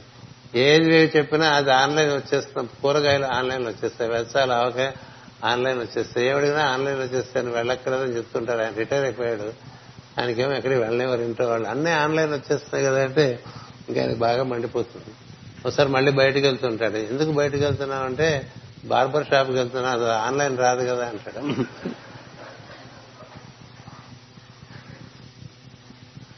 ఆన్లైన్ బార్బరింగ్ జరగదు కదా అందుకని వెళ్తున్నాడు. అట్లా మనకి ఊరికే బయటకు వెళ్ళిపోతూ ఉంటుంది మనసు. ప్రతి ఎప్పుడు అది ఊరికే కూర్చుంటే అది బయట తిరుగుతుంది మీరు సోఫా మీ ప్రతివాడికి ఓ సోఫా కుర్చీ ఏదో తనకన సొంతంగా స్వార్థంగా సౌకర్యంగా ఏర్పరచుకుంటాడు కదా. అందులో కూర్చుని చూడండి అక్కడే ఉంటావు ఎక్కడ పోతావు. అందులో కూర్చోటం బయట తిరిగేటి నువ్వు కూర్చున్న చోట అక్కడే ఉండగలిగితే నీ మనసు నువ్వు చాలా అదృష్టవంతుడి అలా ఉంటే సంసారం అంటదు. దీని ఎందు వసించువారు నా ఎందున దీని ఎందు వసించున్న వారికి అవి వర్తింపవు. నీవు సుఖదుఖముల ఎందు సమానముడవై సమానుడవై ఉత్- ఉత్తముల ఎందు మధ్యముల ఎందు నీచుల ఎందు సమాన ధర్మము కలిగి ఇప్పుడు ఎవరిని చూసినా వాడి వాడి ప్రవర్తన అలాగే ఉంటుంది. ఇప్పుడు కుక్క కుక్కలాగానే ఉంటుంది. పంది పందిలాగానే ఉంటుంది. గుర్రం గుర్రంలాగానే ఉంటుంది. గేదె ఆవులా ఉండదు ఆవు గేదెలా ఉండదు కదా? అవి చూసినప్పుడు మనం యాక్సెప్ట్ చేసేస్తాం కదా? అది గేదె కదా అలాగే ఉంటుంది అనుకుంటాం అది ఆవు కదా అలాగే ఉందనుకుంటాం. అట్లాగే మన మనుషుల స్వభావాల్లో కూడా ఈ జంతువులన్నీ ఉంటాయి. పులి స్వభావం దగ్గర నుంచి తేలు స్వభావం వరకు అన్నీ ఉంటాయి. అందుకని అది వాడి స్వభావం నువ్వు గుర్తించావనుకో అప్పుడు నీకు ఎక్కువ నీ ఎందు నీ సమతుల్యాన్ని చెడదు. అలా ఎలా ఎప్పుడు చూడగలుగుతాడు? వాసుదేవ ఉపాసన వాసుదేవ ఉపాసన అంటారు వాసుదేవ ఉపాసన అంటే ఎదుటివారి ప్రవర్తన యొక్క వైవిధ్యాన్ని అవి చూస్తూ ఉండి దానికి నువ్వు ఏ విధమైనటువంటి ప్రతిచర్య నీ ఎందు మానసికంగా కూడా జరగకుండా ఉంటే అప్పుడు ఇది వాసుదేవ ఉపాసన అవుతుంది. ఇప్పుడు ఎదుటివాడు మనలాగానే ఆలోచించి మనలాగానే మాట్లాడుతుంటే మనకి అంగీకారంగా ఉంటుందండి. మనం ఎడ్డేమంటే వాడు తడ్డామన్నాడు అనుకోండి మనకు లోపల తేడా పడిపోతుంది. మనం అంటే వాడు తడ్డామంటాడు అనేది నీకు తెలిసి ఉందనుకో వాడు అట్లాగే ఉంటాడని తెలిసి ఉంటే నీకు అంత తేడా పడదు. అలా లోకో భిన్న రుచి అని లక్ష మంది ఉంటే ఒక్కొక్కడికి ఒక్కొక్క రకమైనటువంటి అనుభవ అనుభవం ఉంటుంది. దాని నుంచి వాడు మాట్లాడుతుంటాడు ఓహో వీడు అనుభవం ఇదే నువ్వు అనుకుంటే నీకు ఇబ్బంది లేదు. అలా కాదు ఇలా ఇలా కాదు అని వాగ్విఘాతంలో దిగామనుకోండి బ్లడ్ ప్రెషర్ పెరుగుతుంది ముందు ప్రాణ స్పందనలో తేడా వస్తుంది శ్వాసలో తేడా వస్తుంది. ఆ తర్వాత బీపీ చూసుకుంటే బాగుండదు ఇలాంటివన్నీ అయిపోతారు ఇది సంసారం అంటే బాహ్యంలో దొరికేదాన్ని దాన్ని సినిమా చూపిస్తామా అమ్మ అని పాట చూసారా సినిమాలాగా చూస్తారండి ఋషులు. పొతనమాచుడు సార్ మనకి భక్తులందరూ అలాగే చూశారు. ఏ కష్టం వచ్చినా దాన్ని అలా చూశారు. సుఖం వచ్చినా పొంగలేదు కష్టం వచ్చినా పొంగలేదు. వాడు భక్తుడు. కష్టం వస్తే బేరమనిపోయి సుఖం వస్తే గై గై గై మన ఎగిరేస్తుంటే వాళ్ళేం భక్తులండి? ఇది భక్తి.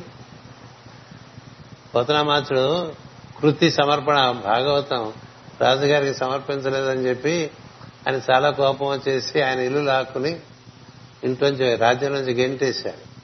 వెలివేశాడు. ఇల్లు జత్ ఇల్లు రాజుగారు తీసేసుకున్నారు. అందుకని మీ వస్తువులు తీసుకుని మీరు వెళ్ళిపోవచ్చు అని చెప్పి పోతనామాచుడు గారు చెప్తే ఆయన ఎంత అద్భుతంగా చెప్తాడో మహాత్ముడు. ఇది ఒక్కటే బంధంగా ఉంది నాకు. రాజుగారు చాలా సాయం చేశారంటాడు ఇప్పుడు ఇల్లుంటే దీనికి విలువ రాయటం ఇలాంటివన్నీ ఉంటాయి. కదా? ఇల్లుంటే విలువ రాయాలి. ఇల్లే లేదు అనుకోండి విల్లు ఏముందండి అక్కడ ఓ పని తగ్గిపోయి. అరవై అరవై ఏళ్ళు దాటిన దగ్గర నుంచి ఎవరికి రాసిపోదామని ఆలోచన అది రోజు రకంగా వస్తూ ఉంటాయి. అదో సమస్య అవన్నీ లేనివాడికి ఏ బాధ లేదు కదండి. లేనివాడికి ఏ బాధ లేదు కదా. పోతున్నా మాత్రమే ఒక కొడుకు కూతురు భార్య. ఏదో ఒక ఇల్లు పెద్దలిచ్చింది ఉంది. అది కూడా ఏదో పెంకుటిల్లు అది రాజుగారు పట్టుకుపోతారట అంటే ఇది ఒక ఇది ఒకటే బంధంగా ఉంది అనుకుంటున్నాను ఇది రాజుగారు చక్కగా వదిలించారు. నా దాన్ని నేను పోదాం పదని అంటాడు ఆయన. ఇంట్లోంచి తప్పేలాలో కూడా పోగు వేడాయన ఆయన. రాసిన భాగవతం కృతి కూడా అక్కడే వదిలేస్తాడు చాలా మనం అడిగితే అది భక్తిలో పరాకాష్ట. ఆయన రాయమన్నాడు ఆయన కోసం రాశాను ఆయనే చూసుకుంటాడని అక్కడ పెట్టేసి వచ్చేస్తాడు నేను మనం మనం పుస్తకం రాస్తే దాన్ని మనమే అచ్చేసుకుని మనమే దాని గురించి సభ పెట్టి మనమే దానికి ప్రచారం చేసి దానికి మార్కెటింగ్ స్ట్రాటజీస్ మనమే ఏర్పాటు చేసుకుని ఎన్ని చేసినా ఆ పుస్తకం పది పుస్తకాలు కూడా ఉంటుంది కదా? ఎంత వ్యామోహం మనుషులకి వాడి ప్రవచనం మీద వాడి వ్యామోహం వాడి రచన మీద వాడి వ్యామోహం వాడి గురించిన వ్యామోహం ఎంత ఉంటుందో. అలాంటిది అద్భుతమైన భాగవతం తన నుంచి భగవంతుడు పలికాడు కదా పలికడిది భాగవతం అట పలికించడు వాడు రామభద్రుండట ఎందుకు పలికాడయా అంటే మనకు ఉన్నవన్నీ ఊడిపోతాయని పలికట్టాడు భవహరమగునట్టు నిజంగానే అయింది దానికి లేకపోతే అట్లా ఆ భాగవత గ్రంథం అట్లా వదిలేసి దేవతా మందిరంలో బట్టి మరి అది వదిలేశారు ఏమిటండి అంటే తింటాడు ఆయన చూసుకుంటాడు. అది అయింది. ఆయన చూసుకుంటాడు. సరే పుస్తకం పట్టుకు రావచ్చు అనుకున్నారు సైనికులు కానీ హనుమంతుని యొక్క వలయం ఆ పుస్తకం దగ్గరికి వెళ్ళనేయకుండా ఆపేస్తుంది సైనికుల్ని కదా? ఇవన్నీ కలియుగంలో జరిగిన కథలే. మీరు ఇలా తీసుకుంటే పాండురంగ భక్త విజయం ఉంటుంది. ఎంత అద్భుతంగా ఉంటుందో ఆ భక్తుల కథలు. అందుకనే భక్తుల కథ చదువుకుంటే ఏం జరుగుతుందంటే ఎంత వ్యామోహపడుతుంటామే. ఏవైతే మనం పట్టుకుపోలేమో మనతో మనతో పట్టుకుపోలేని విషయాలన్నిటి మీద మనకి చచ్చే పట్టు వ్యామోహం. మనతో పట్టుకెళ్ళవలసిన విషయం మీద ఏ వ్యామోహం లేదు. అది ఉంటుంది. అవి అది వస్తే వస్తున్నట్టుగా ఉంటాం ఏది మనతో పట్టుకెళ్ళాలా? దాన్ని పట్టుకోము. ఏది మనతో పట్టుకెళ్ళలేమో దాన్ని పట్టుకు కూర్చుంటాం ఎందుకంటే ఇంతకన్నా తెలివి తక్కువతనం ఏమి నీతో వస్తుంది? నువ్వు చేసిన పుణ్యమే నీతో వస్తుంది. నువ్వు చేసిన ధర్మమే నీతో వస్తుంది. నీవు చేసిన పరహితమే నీతో వస్తుంది. ఇంకేది నీ వెంటరాదు అందుకనే వెళ్ళిపోయేప్పుడు ఏది వెంటరాదు అనబోకండి అంటాడు యమధర్మరాజు. యముడు కూడా మన దగ్గర నుంచి వదిలించలేనిది ఒకటి ఉంది. అది ధర్మము. ఏది వెంట రాదు అనుకున్న రాదు ధర్మం వెంట వస్తుంది అని చెప్పారు. అందుచేతే ధర్మరాజుకి ధర్మమే వెంట వచ్చింది చిట్ట చివరి వరకు కూడా కదా? కుక్కలా వచ్చిందంటే అంత అర్థం ఉందని దాంట్లో? అంత విశ్వాసంగా ఉంటుంది ధర్మం. అది కుక్కలా రావచ్చు పౌరంలా రావచ్చు లేడీలాగా రావచ్చు ఇంకేదైనా చెప్పచ్చు కదా? కుక్కనే ఎందుకు చెప్పారు? కుక్క కాలక కాలానికి సంకేతమే కాకుండా విశ్వాసానికి అదే సంకేతం. కుక్కకున్న విశ్వాసం ఎవరికి యజమాని పోతే కుక్క కూడా చచ్చిపోతుందండి అలా ఉంటుంది మొన్నే విన్నాను. నాలుగు కుక్కలు చచ్చిపోయినట్టండి ఇంట్లో యజమాని పడదు విత్ ఇన్ ఫిఫ్టీన్ డేస్ అంత అంటే ఇట్లా యజమాని చుట్టూ పంచప్రాణాలు అల్లుకుని ఉంటాయట కుక్కలు. అలా ధర్మాన్ని ఆశ్రయించిన వాడిని ధర్మం అట్లా ఆశ్రయించు అందుకని వెంటపడి వచ్చేది ధర్మం ఒక్కటే ఇంకేది కాదు. అలాగే వెంటబడి వచ్చేది కర్మము కూడా. అంటే అధర్మము. నువ్వు తప్పించుకోలేవు. నువ్వు చేసిన అధర్మం అట్లా వెంటబడి వస్తూనే ఉంటుంది. జన్మ జన్మలో వస్తుంది. నువ్వు చేసిన ధర్మము నీ వెంటబడి వస్తుంది. ధర్మం నీకు ఉత్తరగతికి తీసుకుపోతుంది.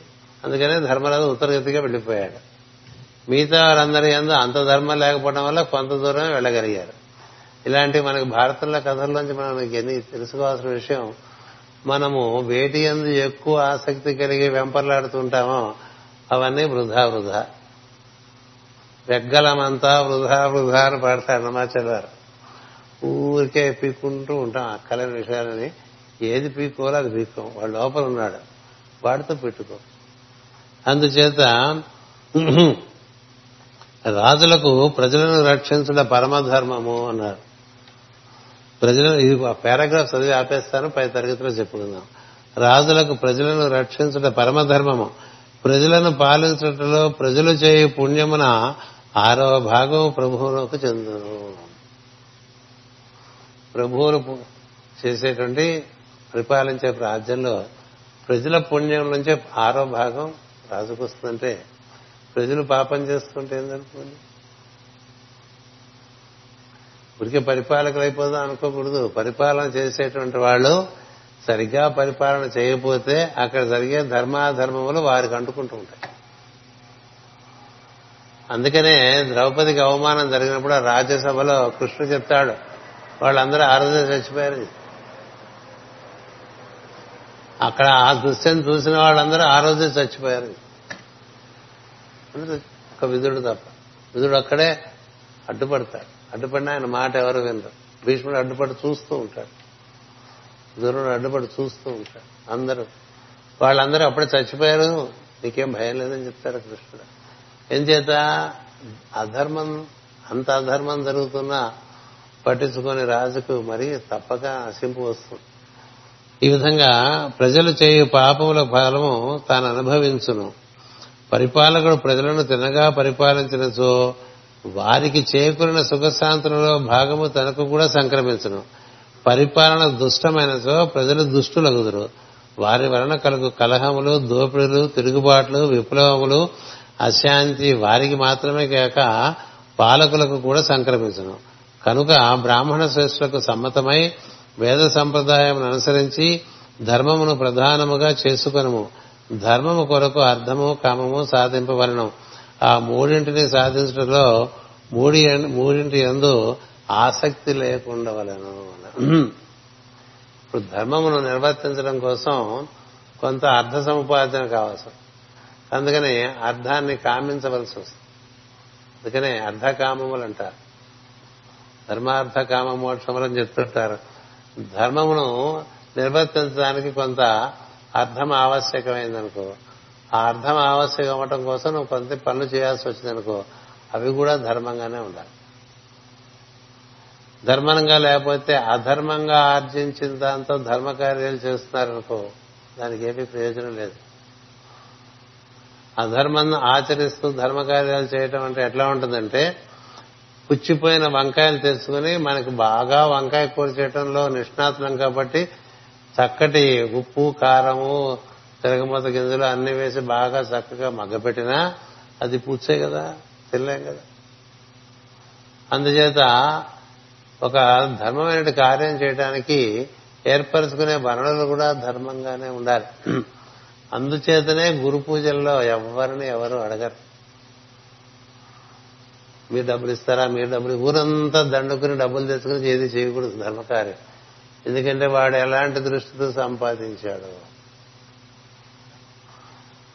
సంపాదన అన్ని సంపాదనలు సుఖమివ్వవు కొన్ని సంపాదనలు ధర్మంగా సంపాదించిన వాడికే ఆ సంపాదన సుఖం ఇస్తుంది అధర్మంగా సంపాదించిన వాడికి సంపద సుఖం ఇవ్వదు అందుచేత ధర్మముగా ఆర్జించినటువంటి వాటితో మాత్రమే యజ్ఞం చేయాలంటే లోకహితం చేయాలి.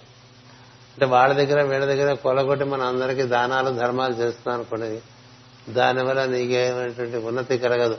ఎందుకంటే వాళ్ళందరినీ కొల్లగొట్టినటువంటి కర్మము నీవు చేసినటువంటి కార్యాన్ని భ్రష్టపట్టి. అంచేత యజ్ఞములకు యాగములకు స్వచ్ఛందంగా పరిశుద్ధమైన మనసుతో ఎవరు సమర్పణగా అందిస్తారో వారి దగ్గర నుంచి అందుకోవటానికే ఉద్యుక్తులై ఉండాలి తప్ప అందరూ డబ్బులు ఇస్తే మనం పనిచేస్తాం అన్నట్టుగా ఉండదు. అందరూ డబ్బులు ఇస్తే మనం పనిచేస్తాం అనుకునేటువంటి వాడికి ఆ ధర్మము కలిగించవలసిన ఉన్నతి కలిగించదు. అది వినియోగించడంలో ఒక చక్కని సద్బుద్ధి ఉండి అది అందరికీ ఆనందం కలిగేటువంటి రీతిలో లోక శ్రేయస్సు కోసం నిర్వర్తిస్తే అందులోంచి ఉన్నతి కలుగుతుంది. అందుచేత ఈ మూడికి అర్ధకామములకు ధర్మం ప్రధానంగా ఉండాలి. ధర్మాన్ని ఆచరిస్తూనే అన్ని అన్ని ఏదైనా ధర్మయుక్తంగా ఉండాలి. కామము సధ అర్ధ సముపార్జనము ధర్మంతో కూడి ఉండాలి. అంచేత అసలు కర్తవ్యమునందే ఉండక అసలు ధర్మార్థములు కూడా పట్టించుకునే వాళ్ళు ఉంటారు. అది ఎక్కువ చెప్తూ ఉంటారు. ఎందుకంటే పరమ గురువుల మార్గంలో స్వార్థము అనేది వారు అలా ఉండేవారిని దగ్గరికి చేరనివారు పురుషార్థము నుంచి యజ్ఞార్థంలోకి ప్రయాణించమంటారు. పురుషార్థములు అంటే అర్ధకామములను ధర్మంతో నిర్వర్తించుకునేటువంటి వాళ్ళు చేసే ప్రతి పని ఇతరుల కోసమే మంచి కోసమే నేను బతుకుతాననే దృష్టితో చేయాలి. అలా చేస్తే అది యజ్ఞార్థంగా మారుతుంది. వాళ్ళు కృతకృత్యులు అవుతారు. అందుకని ఈ విధముగా జనులు అనురాగం పొంది సమబుద్ధి కలిగి పరిపాలించిన సో నీ ఇంటి ఎందు సక సనకాదులు దర్శింపగలవు అన్నారు. ఈ వాక్యం వరకు చెప్దాం అనుకున్నా ఇవాడ ఏం చేద్దంటే ఈ విధముగా జనుల అనురాగమును పొంది అంటే మనకి మన జనులంటే మన చుట్టూ ఉండేటువంటి వాళ్ళే మనం. ఎవరికి మనం సహాయ సహకారములు అందిస్తూ అందుకుంటూ ఉన్నామో వారికి మన నుంచి ప్రయోజనమే ఉండాలి. వారిని మనం పీక్కుతున్నట్టుగా ఉండాలి. మన నుంచి ప్రయోజనం. మనకన్నా పెద్దవారి దగ్గర నుంచి మనం సహాయం పొందుతూ ఉండాలి. మనకన్నా చిన్నవారికి మనం సహాయం చేస్తూ ఉండాలి. ఇది సిద్ధాంతం. ఇప్పుడు సూర్యుడి దగ్గర నుంచి మనం ప్రాణం ప్రజ్ఞ పొందాలి. పొందిన ప్రాణము ప్రజ్ఞ ఇతరుల కోసం వినియోగించాలి. అలా మనకన్నా పెద్దవారి దగ్గర నుంచి పొందొచ్చు తల్లిదండ్రుల దగ్గర నుంచి పిల్లలు పొంది పెరిగిన తర్వాత తమ పిల్లలకు పరిసరాలకి చేస్తూ ఉంటారు కదా. అలాగే మనం చేస్తూ ఉండటం అనేటువంటిది జరుగుతూ ఉంటే అది మనకి సమబుద్ధి అనేటువంటిది కలుగుతుంది. ఎందుకని మనం పైనుంచి అందుకోవటం కింద అందరికీ అందించడంలో అది ఎప్పటికప్పుడు బ్యాలెన్స్ అయిపోతూ ఉండాలి. ఇది కూడబెట్టుకోవటాలు కాదు. భక్తరాజు మహారాజు గారు ఆయన దగ్గరికి ఒకసారి వెళ్ళినప్పుడు అని చెప్పారు. ఆయన థర్టీ ఫస్ట్ డిసెంబర్కి ఏమీ తన దగ్గర లేకుండా అన్ని పనిచేస్తారండి ఆ లోపల. అంటే వంటగదిలో ఉండే ఉప్పు పప్పు బియ్యం అన్ని కూడా ముప్పై ఒకటో తారీఖు మొత్తం వంటగది దగ్గర నుంచి అన్ని ఖాళీ అయిపోవాలి. ఇంట్లో ఉండేటువంటి ఆశ్రమంలో ఉండే వస్త్రములన్నీ ఖాళీ అయిపోవాలి. డబ్బులు రూపాయలు కట్టలు ఏమన్నా ఉంటే అవి కూడా వెళ్ళిపోవాలి. అన్నీ వెళ్ళిపోవాలి. ఎందుకంటే మనం వెళ్ళిపోయేప్పుడు అన్ని ఏం రావు కదా. అది ప్రతిసారి నిర్వర్తించి చూపించేవారు. మళ్ళీ ఒకటి జాన్యువరి నుంచి అవే వస్తాయని చెప్పేవారు. దానికి దాని విశ్వాసం ఉంది నా బ్యాలెన్స్ షీట్ ఎప్పుడు బ్యాలెన్స్ నిల్ అన్నాడు మనం మనకి చార్డ్ అకౌంటెంట్ కదా నాతో మాట్లాడుతూ భరత్ కుమార్ థర్టీ ఫస్ట్ డిసెంబర్కి నా బ్యాలెన్స్ షీట్లో అంతా నిల్. క్రెడిట్ ఉండదు డెబిట్ ఉండదు. లోపలికి వెళ్ళి చూస్తే ఏముండదు. మర్నాడు పొద్దున ఏమొస్తే వాటితో మొదలవుతుంది మళ్ళీ సృష్టి అంతే అలా నడిపిస్తుంటారాయన ఆయన ఎంత ధైర్యం కావాలండి. ఎప్పటికప్పుడు ఎప్పటికప్పుడు ఆయన ఉన్నదంతా ఊడ్చిపెట్టి మళ్ళీ వచ్చిందంతా మళ్ళీ నడిపిస్తుండారు ఒకసారి అట్లాగే ఒక ఆయన వచ్చి వస్తే ఏడున్నర లక్షలు కావాల్సి వచ్చింది ఆయన ఏడున్నర లక్షలు ఆ రోజుల్లో. చాలా ఆపదలో ఉన్నాను బాబా నేను మిమ్మల్ని నమ్ముకున్నాను. మీరే సాయం చేయాలి అయితే నేను నా కుటుంబం సమస్త మునిగిపోతుందంటే అని దండం పెడితే వీపు గట్టిగా వాడు కొట్టారు. కొట్టి మంచం కింద ఉంది తీసుకోండి. మంచం కింద ఉంది తీసుకోన్నారు మంచం కింద ఉంది తీసుకుపోయాడు.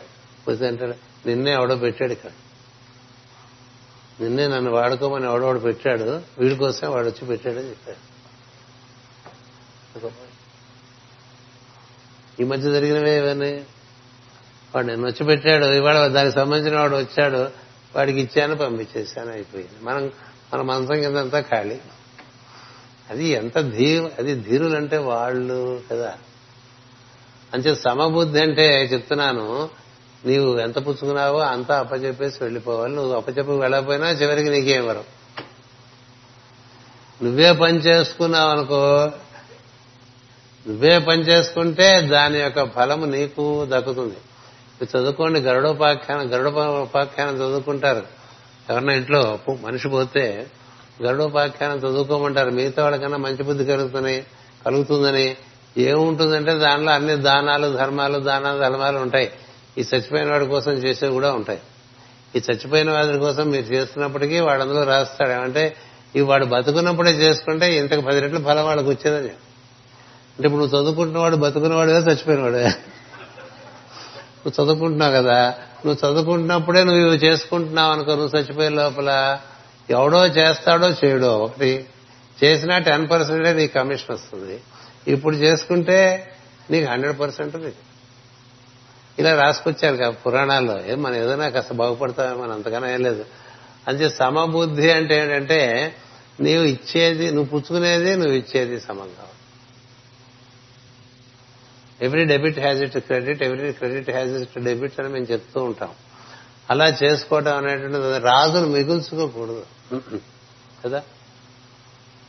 ఇప్పుడు రాజుల కోశాగారంలో నిండా ఎందుకు పెట్టుకుంటారండి? ఏదైనా కరువు కాటకం వస్తే ప్రజలకు పంచడం కోసం. అంతేగాని వాళ్ళ పెద్ద పెద్ద ప్యాలెస్లు కట్టుకుని ఆభరణాలు పెట్టుకుని వజ్రాలు వైద్యాలు వాళ్ళ ప్యాలెస్ల నిండా పుదకటం మొదలుపెట్టేసరికి రాజ్యాలు పోయినాయి. తప్పదు. చేయకూడదు. ఎందుచేత కోశాగారం ఆపద వచ్చినప్పుడు ప్రజల్ని రక్షించడం కోసం ప్రజల నుంచి సంపాదించిందేగా అంతా సుంకం పేరున? అలా సమబుద్ధి కలిగి ఉన్నట్టయితే అన్ని విషయాలను సమబుద్ధి ఎవరుకుంటుందో అలాంటి వాడి ఇంటి ఎందు సనకాదులను దర్శింపగలవు అన్నాడండి అది ముఖ్యం. సనకాదులంటే మనం ఎరిగినటువంటి పరంపరలో అత్యుత్తమ శ్రేణికి చెందినటువంటి వాడు. పరబ్రహ్మము తర్వాత మనకు వచ్చేటువంటిది త్రిమూర్తులు కూడా కాదు. సనక సనందన అతను. సనాతన సనక సనందన సనత్ కుమారుడు నలుగురు. లేదా సనక సనందన సనత్ కుమార్ సనత్జితాదు తర్వాతే త్రిమూర్తులు. ఎందుకంటే వారు పరిపూర్ణంగా బ్రహ్మమైనటువంటి స్వరూపాలు ఎన్నడూ జారనటువంటి ప్రజ్ఞ కలిగినటువంటి వారు. అలాంటి వాళ్ళు మీ ఇంటికి వస్తారా అని చెప్తున్నారు. నిజానికి పృథు చక్రవర్తి తర్వాత ఘట్టం అదే. సనత్ కుమారుడు ఇంటికి వస్తాడు బోధన చేస్తాడు పృథు చక్రవర్తి. అదే టీచింగ్స్ ఆఫ్ సనత్ కుమార్ అని మనం ఓ పుస్తకం వేసేసుకున్నాం. ఇదివరకు డిసెంబర్ కాలప్పుడు అది చెప్పుకోవడం జరిగింది. అది మళ్ళీ చెప్పుకుంటాం. ఇప్పుడు ముందు ఘట్టం మనకు అదే వస్తుంది. సనక సనందనాథులు మన ఇంటికి వచ్చి మనకి వాళ్ళ దర్శనం ఇచ్చి ఆశీర్వచనం ఇచ్చారట అంటే అంటే మనం మనకి గోత్రఋషులు గోత్రఋషుల పైన సప్తఋషులు ఉంటారు. సప్తఋషుల పైన నారదుడు ఉంటాడు. నారదుడి పైన సనక సనందనాథుడు. అలాంటి వారు మన ఇంటికి వచ్చి మనకి దర్శనం ఇచ్చారట అంటే అది ఎంత పెద్ద విషయం.